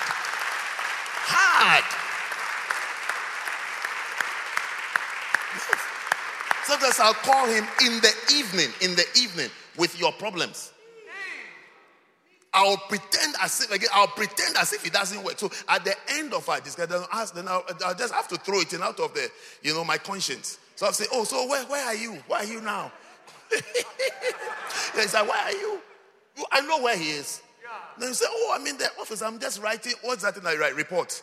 At the end, yes, at the end of the, and this in the evening. Wow. Evening after 7 p.m. Wow. He's now finishing work. And he will listen to me patiently. I'll download all the problems. Then you say, okay. I say, oh, okay, you're still in the office. They say, oh, no problems. I said, even me, I've told myself no problem already. Yes. Available. You're not available. What do you do? Yeah. When do you start and when do you finish? Yeah.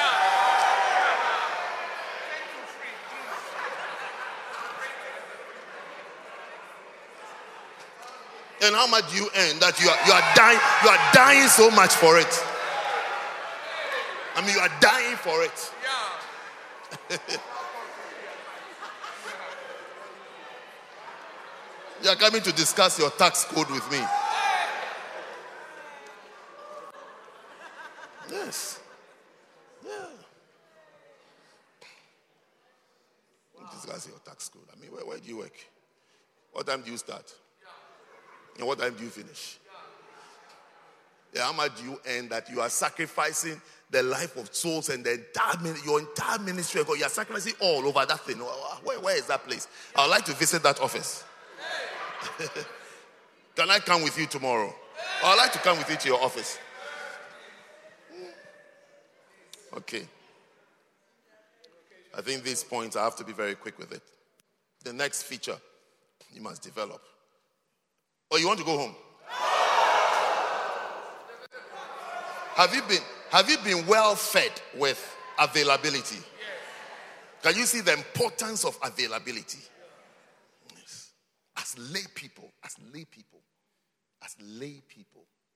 volunteers. Another word for a lay person is a volunteer. A volunteer, you can do your best as a volunteer. Yes. As a volunteer. Can do your best and build a nice, beautiful church for God. Beautiful center, beautiful group of people, beautiful thing as a volunteer. Yes. And it's God who blesses and he will bless you. Hmm? The next thing is the individual's financial input to the church. Your financial input to the church.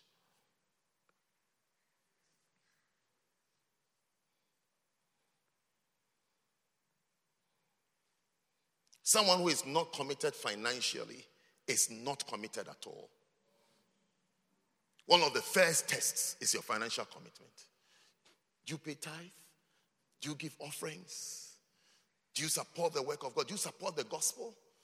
Are you a Healing Jesus partner? Are you a Ben MP? Ben MP means Ben M partner. Yes. Do you support? I mean, are you committed? When you're going on visitation, do we need to send you money to go on visitation? Yeah. Yes. Yes. When I was a lay pastor, and I've been a lay pastor before. I was a lay pastor for a number of years. When I was a lay pastor, I used to have 4 services. 4 services every Sunday. Four services. And when I finished the 4th service, I'll drive to Nottingham. They were meeting at Old Kent Road. So I'll drive from Old Kent Road to Nottingham. Wow. That's how the Nottingham church started. Wow. Yeah, I'll go and start the church in Nottingham and preach evening service in Nottingham. Wow. And I was a lay pastor. I can't remember how much fuel costs. And what I have to do for this, or I have to do, or pay me, or my car tires, or this. No, it was such a joy. Monday, when you see me in the office, I'm like a beaten, not a beaten duck, like a beaten frog. Yes, because I've preached four times. Nottingham is my 5th service. And I'll drive back home. Then in the morning, I'm going to work. And I'm a lay pastor. Wow. Oh, but the joy he gave me. The joy. The joy and the energy. Energy to serve God. I had energy for God. Yes. And I thank God I still have energy for the things of God. I still have energy. Yes. Yeah. Still have energy. There are more things to do. Plenty of things to do. You know Nottingham? You know where Nottingham is? Yes. Every Sunday I'll go to Nottingham and come back. Every Sunday I was there. Yes. Every Sunday I was there. And I was younger, so no food on Sundays. Yes. But when I was younger, no food on Sundays. No food. Yes. Yes. Just on the move. God is my strength. Yes. I mean, now I don't practice those things, but yes. Yes. I expect the young men to practice that things. Yes. The young men should have the energy to be moving. Yes. They just drink some, drink here and there, tea here, there, you're on the move. Preaching and gathering souls. Yes. But if you are not available, how could we even expand? How can we get to Nottingham? Yes, how can we get to Nottingham? Out of Nottingham, other churches have come up. Yes. We have a church in Derby and all these places. But we have to start from Nottingham. We have to go there.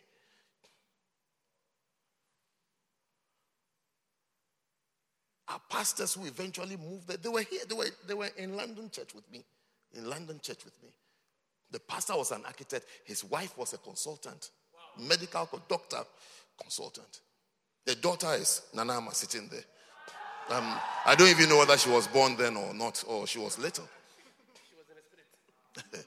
Yes. But they were also here.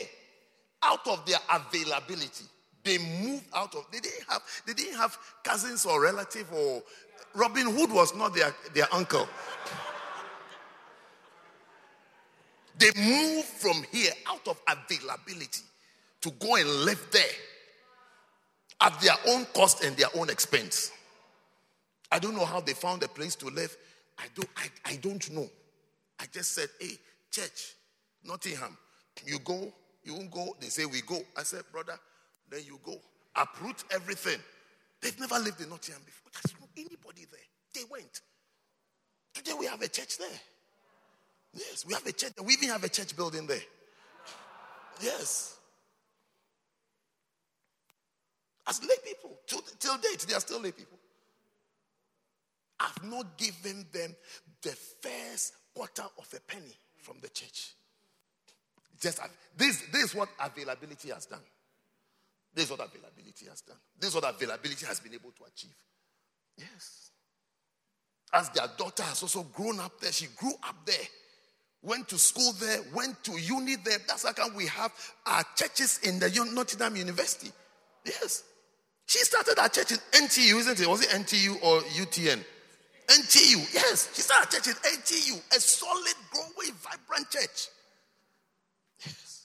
But availability from the parents. She was also there, got the opportunity to do something for God. Yes.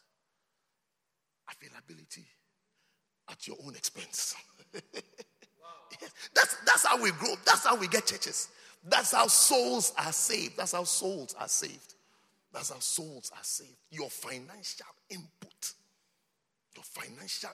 your financial commitment.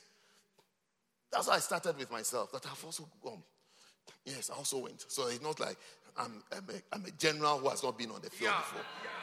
Yes, I also went. Yes, I went. I was there. Yes.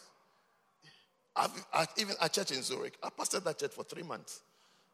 I lived there for 3 months. Yes, I was a lay pastor. I lived there for 3 months, pastor the church, for another pastor to be organized and to come. I was there for 3 months.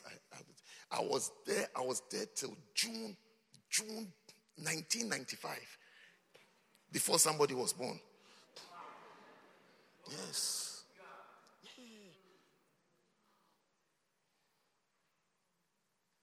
Wow. Why are you looking at me like that? Yeah. You're not available for anything. God can use you for anything. No financial commitment. You don't want to spend any money on anything? I believe you will. I believe you will, and I believe you can.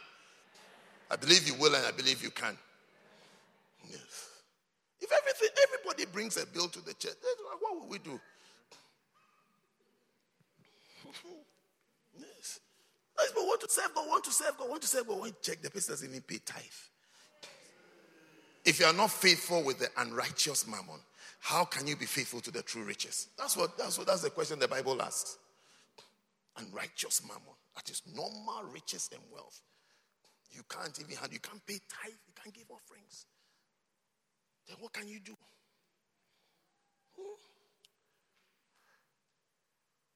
If therefore ye have not been faithful, in the unrighteous mammon, who will commit to your trust the true riches? When will you become anointed? When you can't pay tithe, when you become anointed. Small anointed that way, you start selling all sorts of concoctions to the church.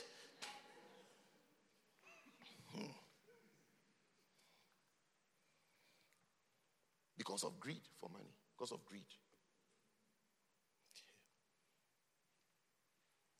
The next feature is people handling skills. 1 Timothy chapter 3.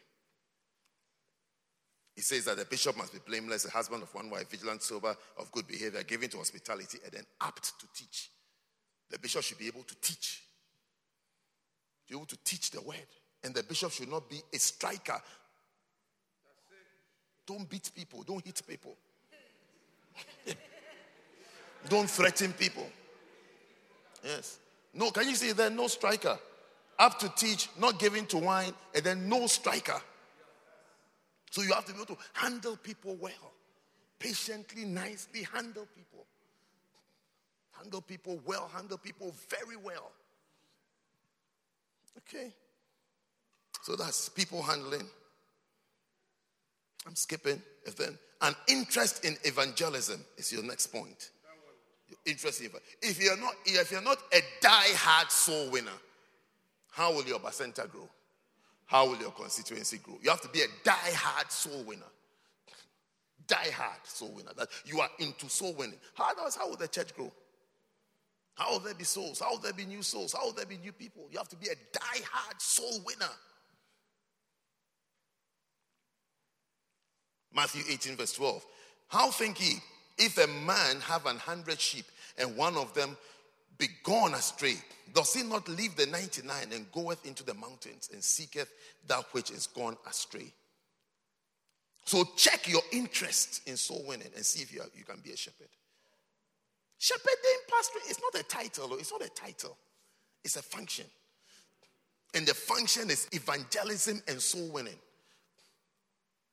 Evangelism, soul winning, prayer, being able to teach and preach. That is the feeding of the people.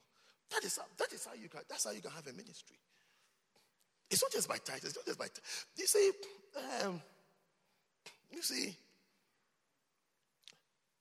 you know what Jesus said to people who like sitting in front? No, he really blasted them. So you see, when you get a front row seat like this, in First Love, you should ask yourself, have I earned it? Yes. Or I'm just sitting there for fun. You see, it has to be in such a way that people who are even behind you are not envious of you. They should be feeling like they should have it. Yes. Because it's a seat where you work. work, you have souls. Souls are saved. Souls are established. The work is done. We see that you have really done the work.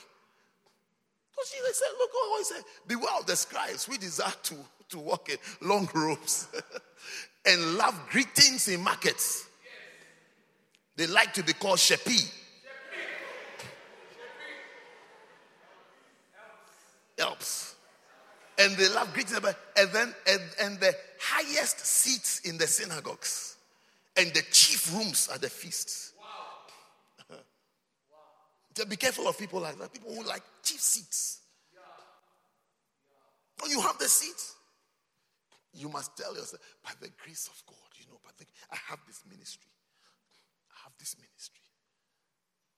I have this thing. I'm really, it's a thing that I work for by the grace of God. You're quiet. What are you thinking about?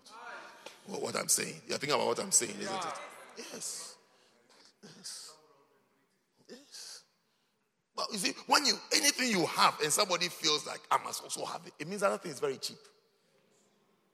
It's very cheap. And before somebody even thinks that someone is being favored. Just like, I'm as good as you, I'm as good. I mean, except when the people have an evil spirit. That's when they'll see your wife and they'll say that, I'm the one who's supposed to be there.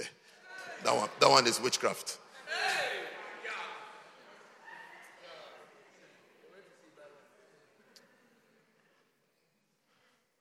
Then,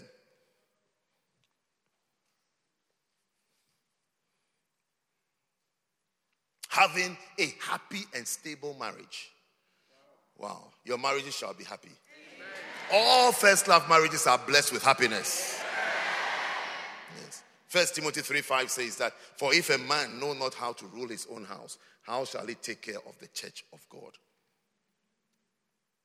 So you have. A person with a stormy and an unhappy marriage is not likely to be a good shepherd. Yes. So you must have a stable and happy marriage. Yes, stable and happy, well-behaved, well-trained. So when you're having marriage counseling, listen to the counseling listen to what you are being told. All first love marriages are blessed and happy. Sisters, be happy at home. Smile at home. Sing at home. As Nikki was singing the songs that you were dancing, or I was watching you. I hope you sing and dance like that at home. Yes. Yeah. Yeah. As long as you are serving your husband the food that you should be singing, honeymoon. It's like you are dropping a hint. You are dropping a hint that, look, there's a weekend coming. Can we go somewhere?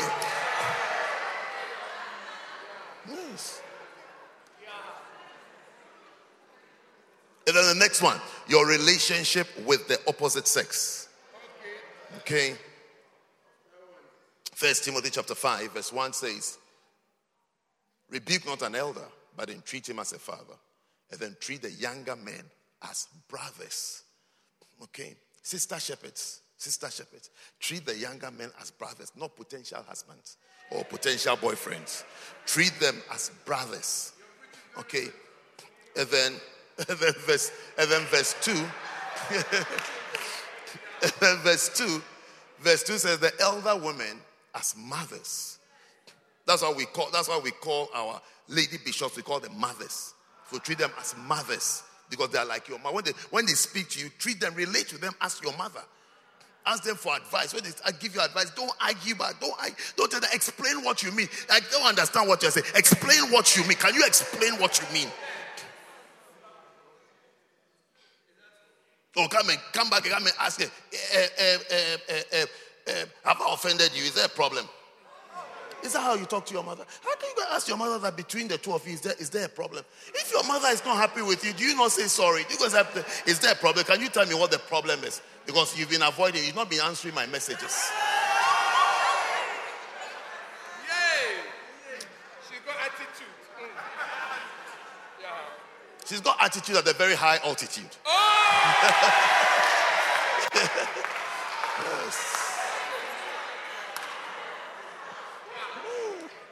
very high altitude. Very, very high. I mean, how can you talk that way? happening? Is there a problem? I mean, are you schoolmates? I mean, I don't even understand. Did you go to school together? Yeah. Or friends? Or you used to be in the pub together? Or you used to go clubbing together? Yeah. Is there a problem? I mean, how can there be a problem? Has there ever been a problem?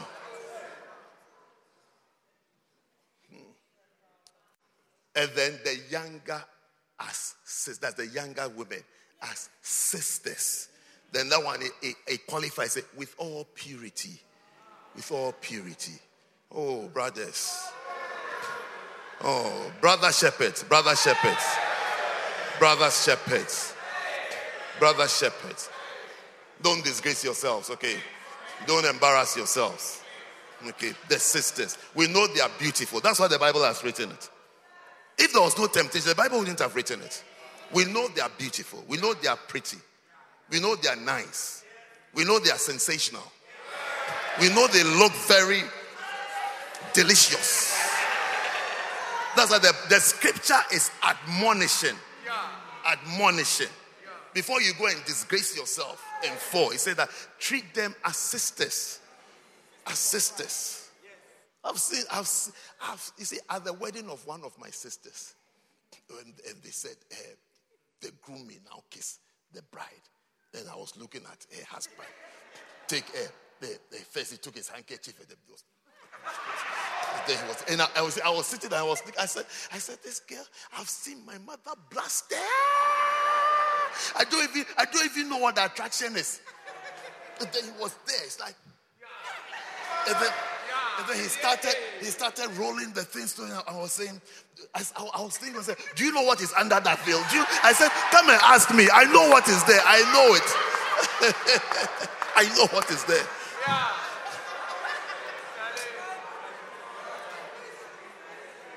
Yes. I said, hey, God, boy, you are wonderful. The things you can put in a man. To see the opposite person, the person looks so wonderful. I mean, you should see, he rolled up a point that he just dropped it. It's like today, it's like I've seen something. I've got something. And I was sitting there and I was thinking, why doesn't this boy get off the stage and come and ask me? So I'll tell him. If I say to him, he will just pull the veil off like that and say, let's go home.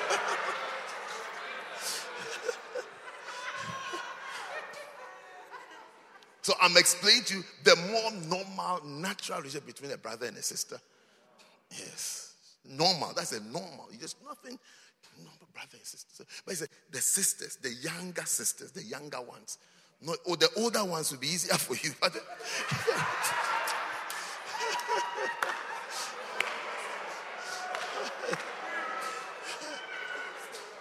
I said the young ones, the younger ones. Treat them as sisters. So you don't wipe out your ministry. And you don't destroy your ministry. And you don't destroy yourself. You know, you see, you may not know, but God has his eyes on the relationship with the opposite sex. Once he made a comment about it. In Hebrews, I think Hebrews 13, look for Hebrews 13 and verse 4. In the context of marriage. But he made a comment about how people relate with it. He said, marriage is honorable in all, and the bed undefiled. Then he says that, but whoremongers and adulteress, God himself will judge. Do you know what home? You see, other translations will give you a better picture. It says it's like sexual sins. And sexual immorality, and then adultery, that is, you are married and you are having an affair with somebody else. He said, those people, God will judge. God will judge. Look, he said, God will surely judge people who are immoral. No, look for another one. Try NIV.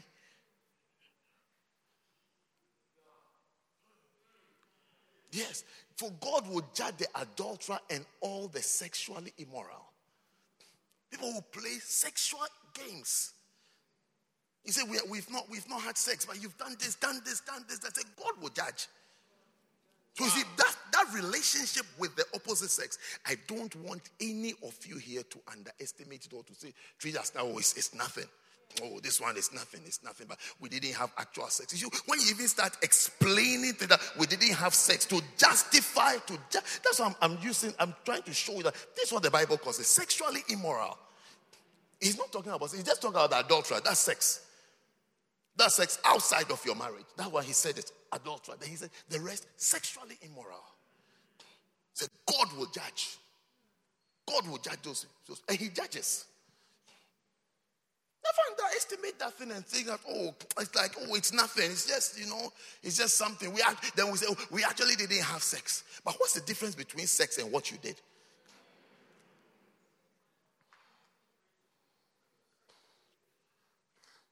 Your silence has come again. It's hot, you see. Yes.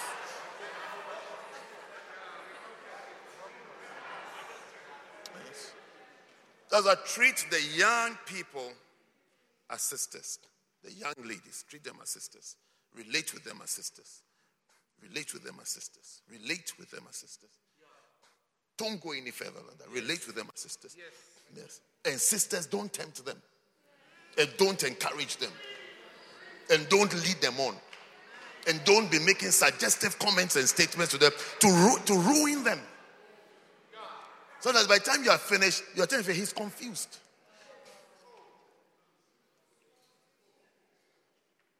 Because he met a strange woman. Anyway, it looks like you want us to end, so we are ending.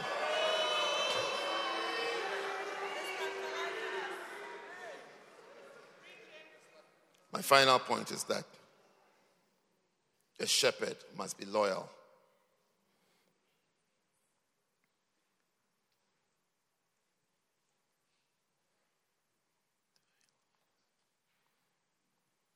Be a loyal person. Be a faithful person.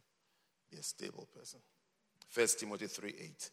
Deacons likewise must be men of dignity, not double-tongued or addicted to much wine or food or sordid gain. Okay? The deacons must not be... When someone is double-tongued, it means it's like you say two different things, which means that you're a liar. Yes. You see, so you say you believe, and then other places you say, oh, don't mind them, I don't believe. I don't believe them at all. I don't believe them.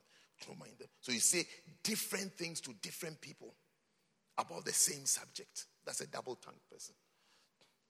In one person, I believe. Then when you meet another person, oh, I don't believe this things like that. Did you believe this? Oh, I don't believe these things. That's double-tongued. That's a liar. That's a snake. That's a snake. It's a snake that has two tongues.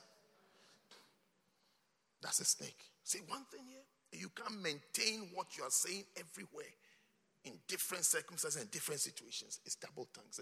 A deacon, a shepherd, a leader must not be double tongued. So be loyal.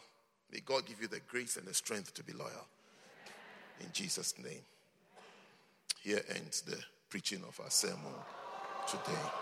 May the Lord add his blessings to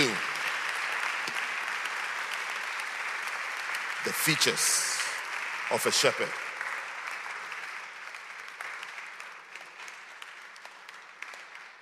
What do you want to do next? Stand to your feet.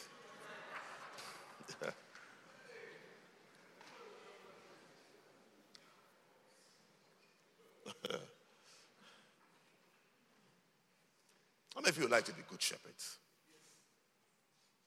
I think the main thing we've heard today is availability. Yes, how many of you have understood availability and you would like to be available? Yes, so pray that Lord help me to see opportunities and to receive opportunities and to flow through the opportunities that I'll be given. Yeah. We haven't closed, so don't move too much, okay? Let's stay in church. We're about to close off. This is one of the most important parts of the service. Thank God. Thank him. Thank him. Thank him. Thank him. Thank him. Thank God. Thank God for today. Pray for yourself that you be a shepherd. A good shepherd. A good shepherd. A good shepherd. pray that you be a good shepherd. In the name of Jesus. In the name of Jesus. Yes, Jesus.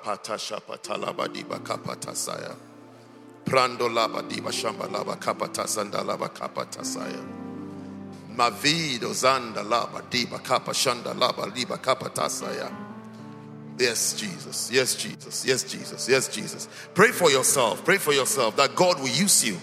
That God will give you opportunities. Opportunities to use you, to serve Him.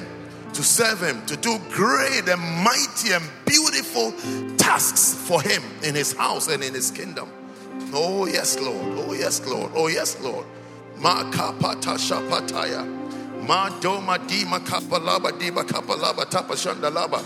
Labiando sasasande, lababasasande, lababasasande. Makapata shabadi labakapayaba. Ramigo sande, ramigo sande, ramigo sande. Maptola bam dilibi kapatanda labadiba kapa. Pradila bradiste yederestiata.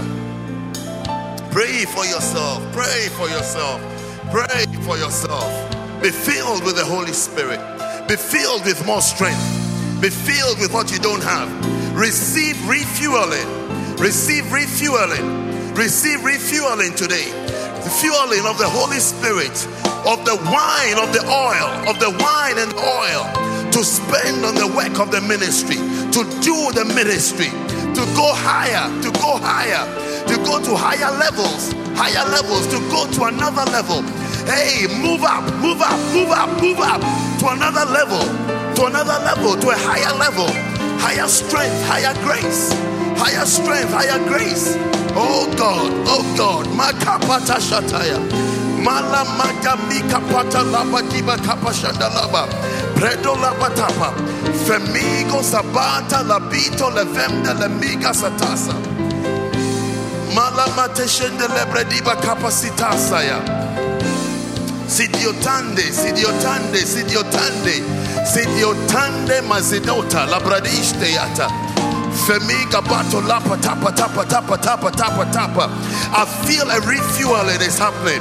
I feel a refueling of the Spirit is happening. Be filled, be filled, be filled, be filled, be filled, be filled, be filled, be filled with the Spirit, be filled with the Spirit, be filled with the Spirit, be filled with the Spirit, be filled with the Spirit. Try again, do it again, do it again, do it again. Continue doing, continue doing, continue doing. Higher level, higher dimension, higher places, greater things to be done. Be filled, be filled. Be filled, be filled. Pata satire, pata satire, pata satire, pata satire, patasaya.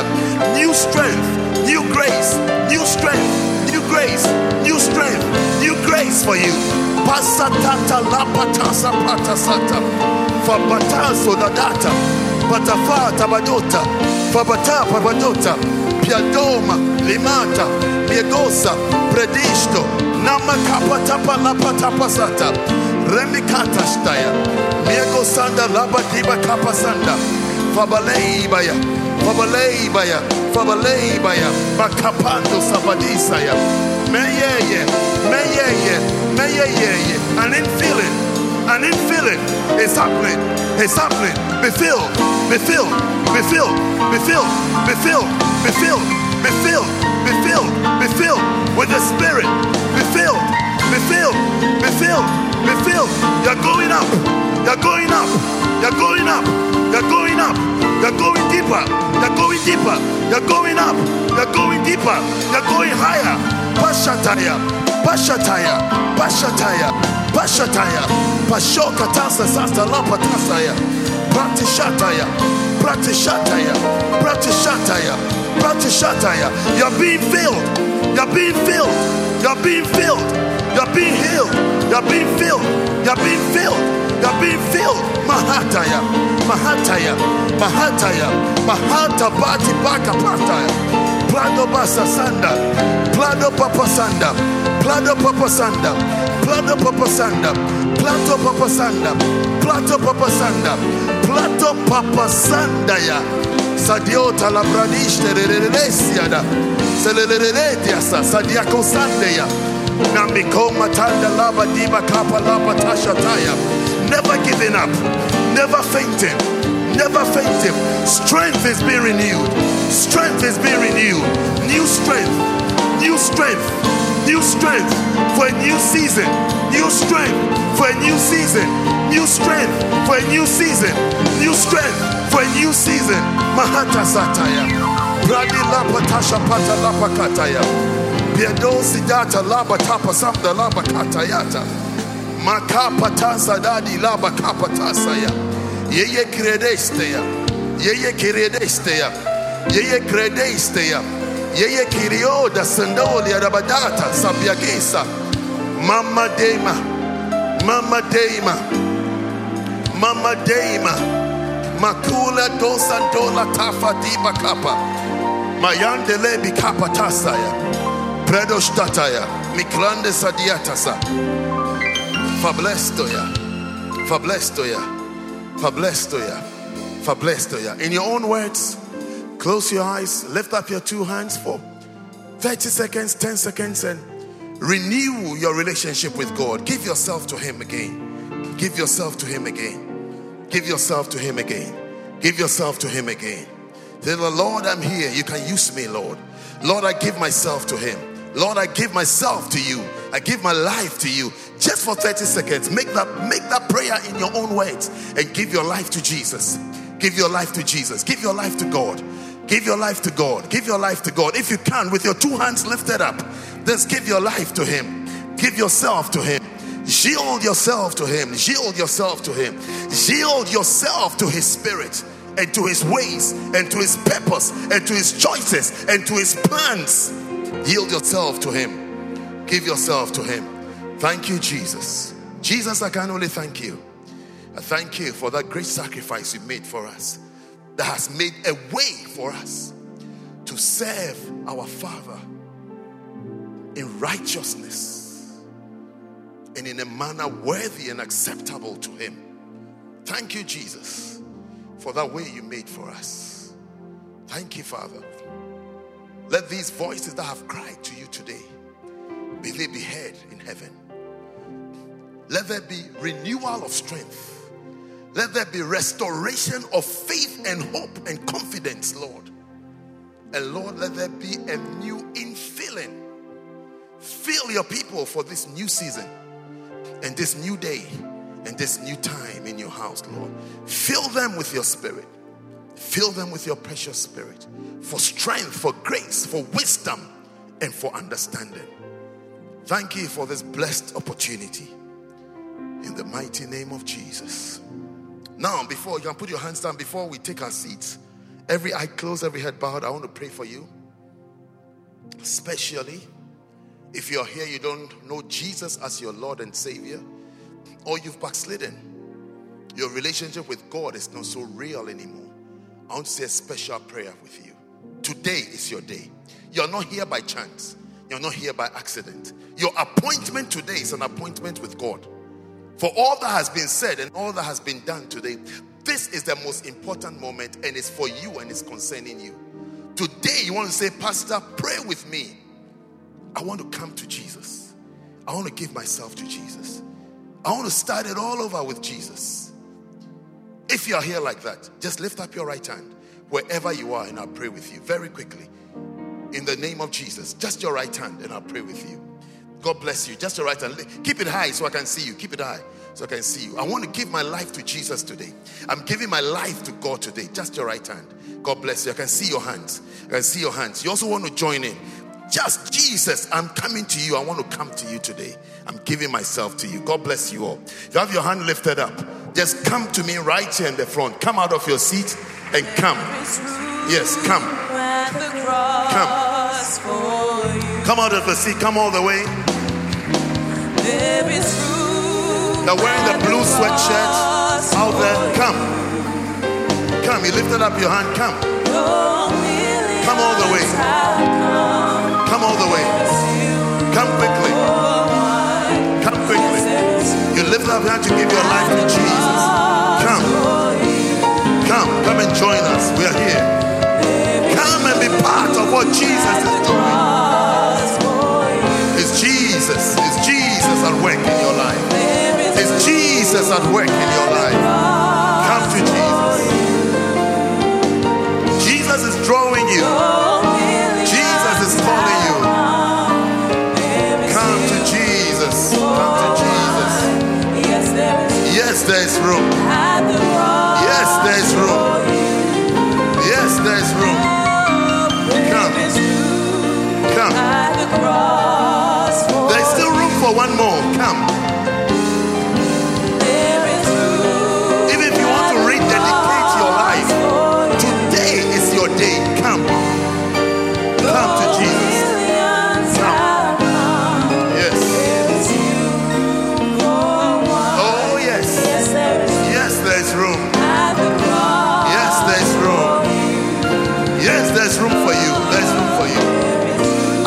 You feel like coming down to give your life to Jesus.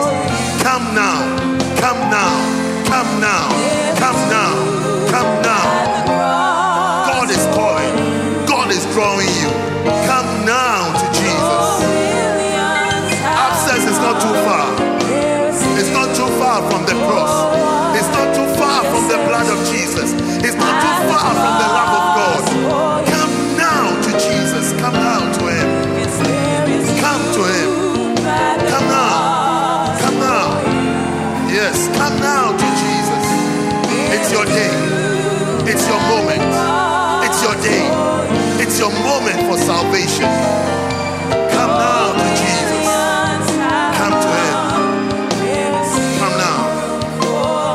Come now. Yes, there is room. Yes, there is room. Yes, there is room. Yes, there is room.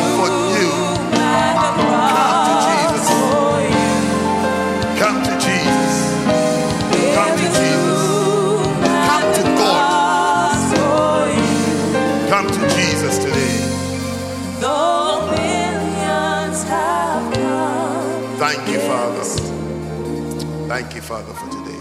Close your eyes, everybody, especially those of you in front. And I want you to say it out loud, this prayer I'm going to lead you to say.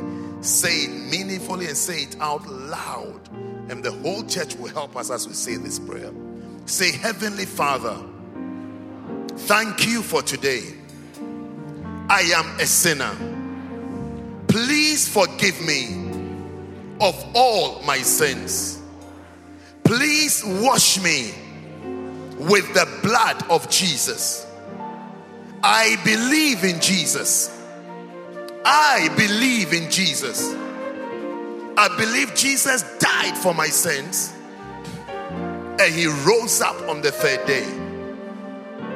Now say, Lord Jesus, please come into my heart. Please come into my life. Be the Lord of my life. Say, thank you, Father, for accepting me today and making me a child of yours. Heavenly Father, please write my name in the book of life. Say, my name is, and mention your name. My name is this. Please write my name in the book of life. In Jesus' name we pray. Father, I thank you for all these wonderful words. Thank you for salvation that has come their way today. Thank you for your mercy. Thank you for reaching out to them today, Lord. You reached out to them. You found them and you saved them, Lord. Thank you that they shall escape every evil that the wicked one has intended for them. Thank you, O God, that they shall be established in this beautiful fellowship of Christianity and in the faith, Lord.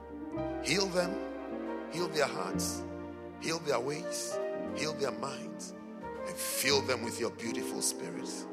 Thank you, Father, for salvation. In Jesus' name, amen. Amen. Oh, shout amen. Shout a better amen.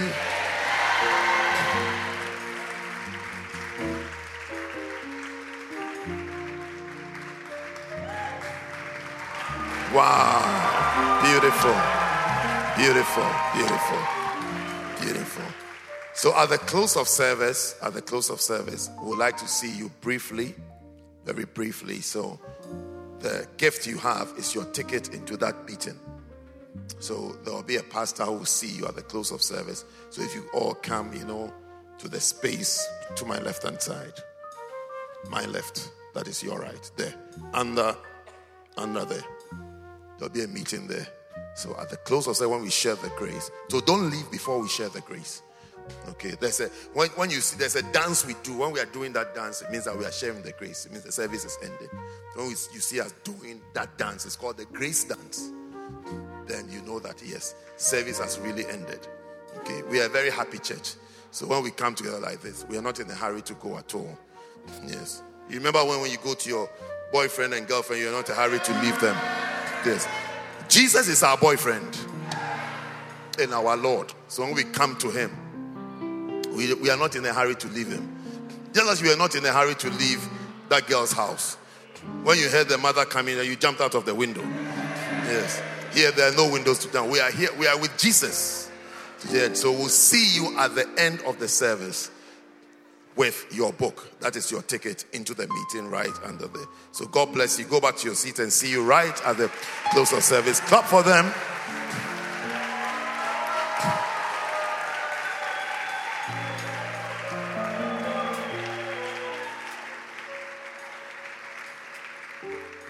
It's time to receive communion. Take your communion. Wonderful Savior. Beautiful Jesus. What a blessing. Have you enjoyed the presence of God? Presence of God. God will do mighty works with you, with somebody like you. He'll do mighty and great works with you. Yes. Keep serving. Keep following. Keep believing. Wow. Wonderful Savior. Beautiful Jesus.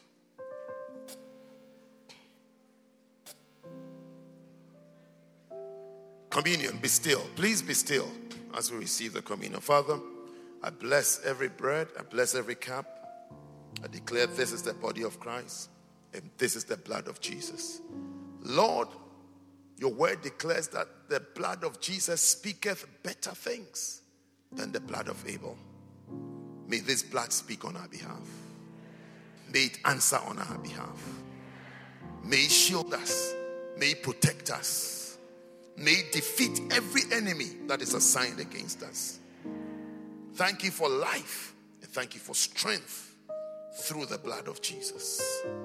Nasunda satiata, na cleadi statiado, na miogo songo, ni mikonda, na fila dota labia capasota, premisto, na piatose, tadiota, sadiata lafande, na kama donde, nimiko patatindo, na biacosia, neli matonsia, neli mafima, neli matindo, Diabio, Diadiosa, Diacasta, Nalata.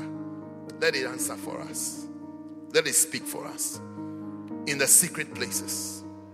In the secret places, Lord. Secret places of the earth. Secret places in the spirit. In the realms of the spirit. Where wicked spirits operate. Spiritual wickedness in high places. Rulers, principalities. Lord, let the blood of Jesus answer for us, Lord. Let it answer every question, every accusation, every issue leveled against us. Let the blood answer, Lord. Let it answer for us. In your presence, oh God, let the blood speak on our behalf. See the blood. See the blood that every evil intended shall pass over. Let the blood answer. Let the blood cover.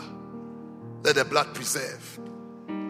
Let it indeed be a cup of blessing for us today.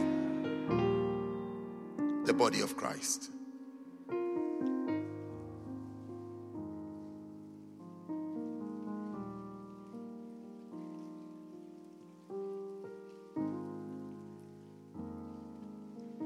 the cup of blessing.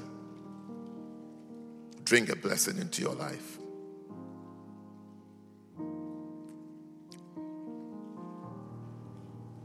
Let us receive our blessing. Father, I thank you. Yes. Yes. There will be no bad news about anybody here. Amen. There will be no sad news about anybody here. Amen. There will be no evil occurrence in anybody's life. Amen. In the name of Jesus. Amen. Let me hear your loudest amen. Amen. Whatever has targeted you, yes.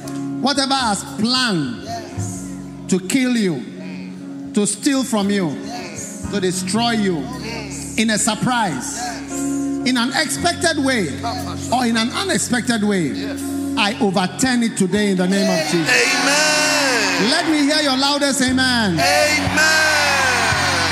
I say I overturn it today in the name of Jesus. Amen.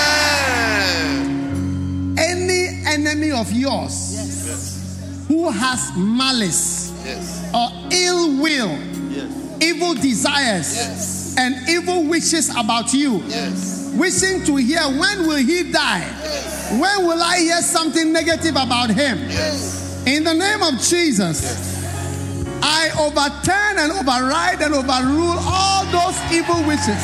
Amen. In the name of Jesus. Amen. Let me hear your loudest amen. Amen. Give Jesus a mighty hand clap. We hope that you've been blessed by this message. For more information, follow us on social media. Search for First Love London on Facebook and YouTube, and First Love UK on Twitter and Instagram. Have a blessed week.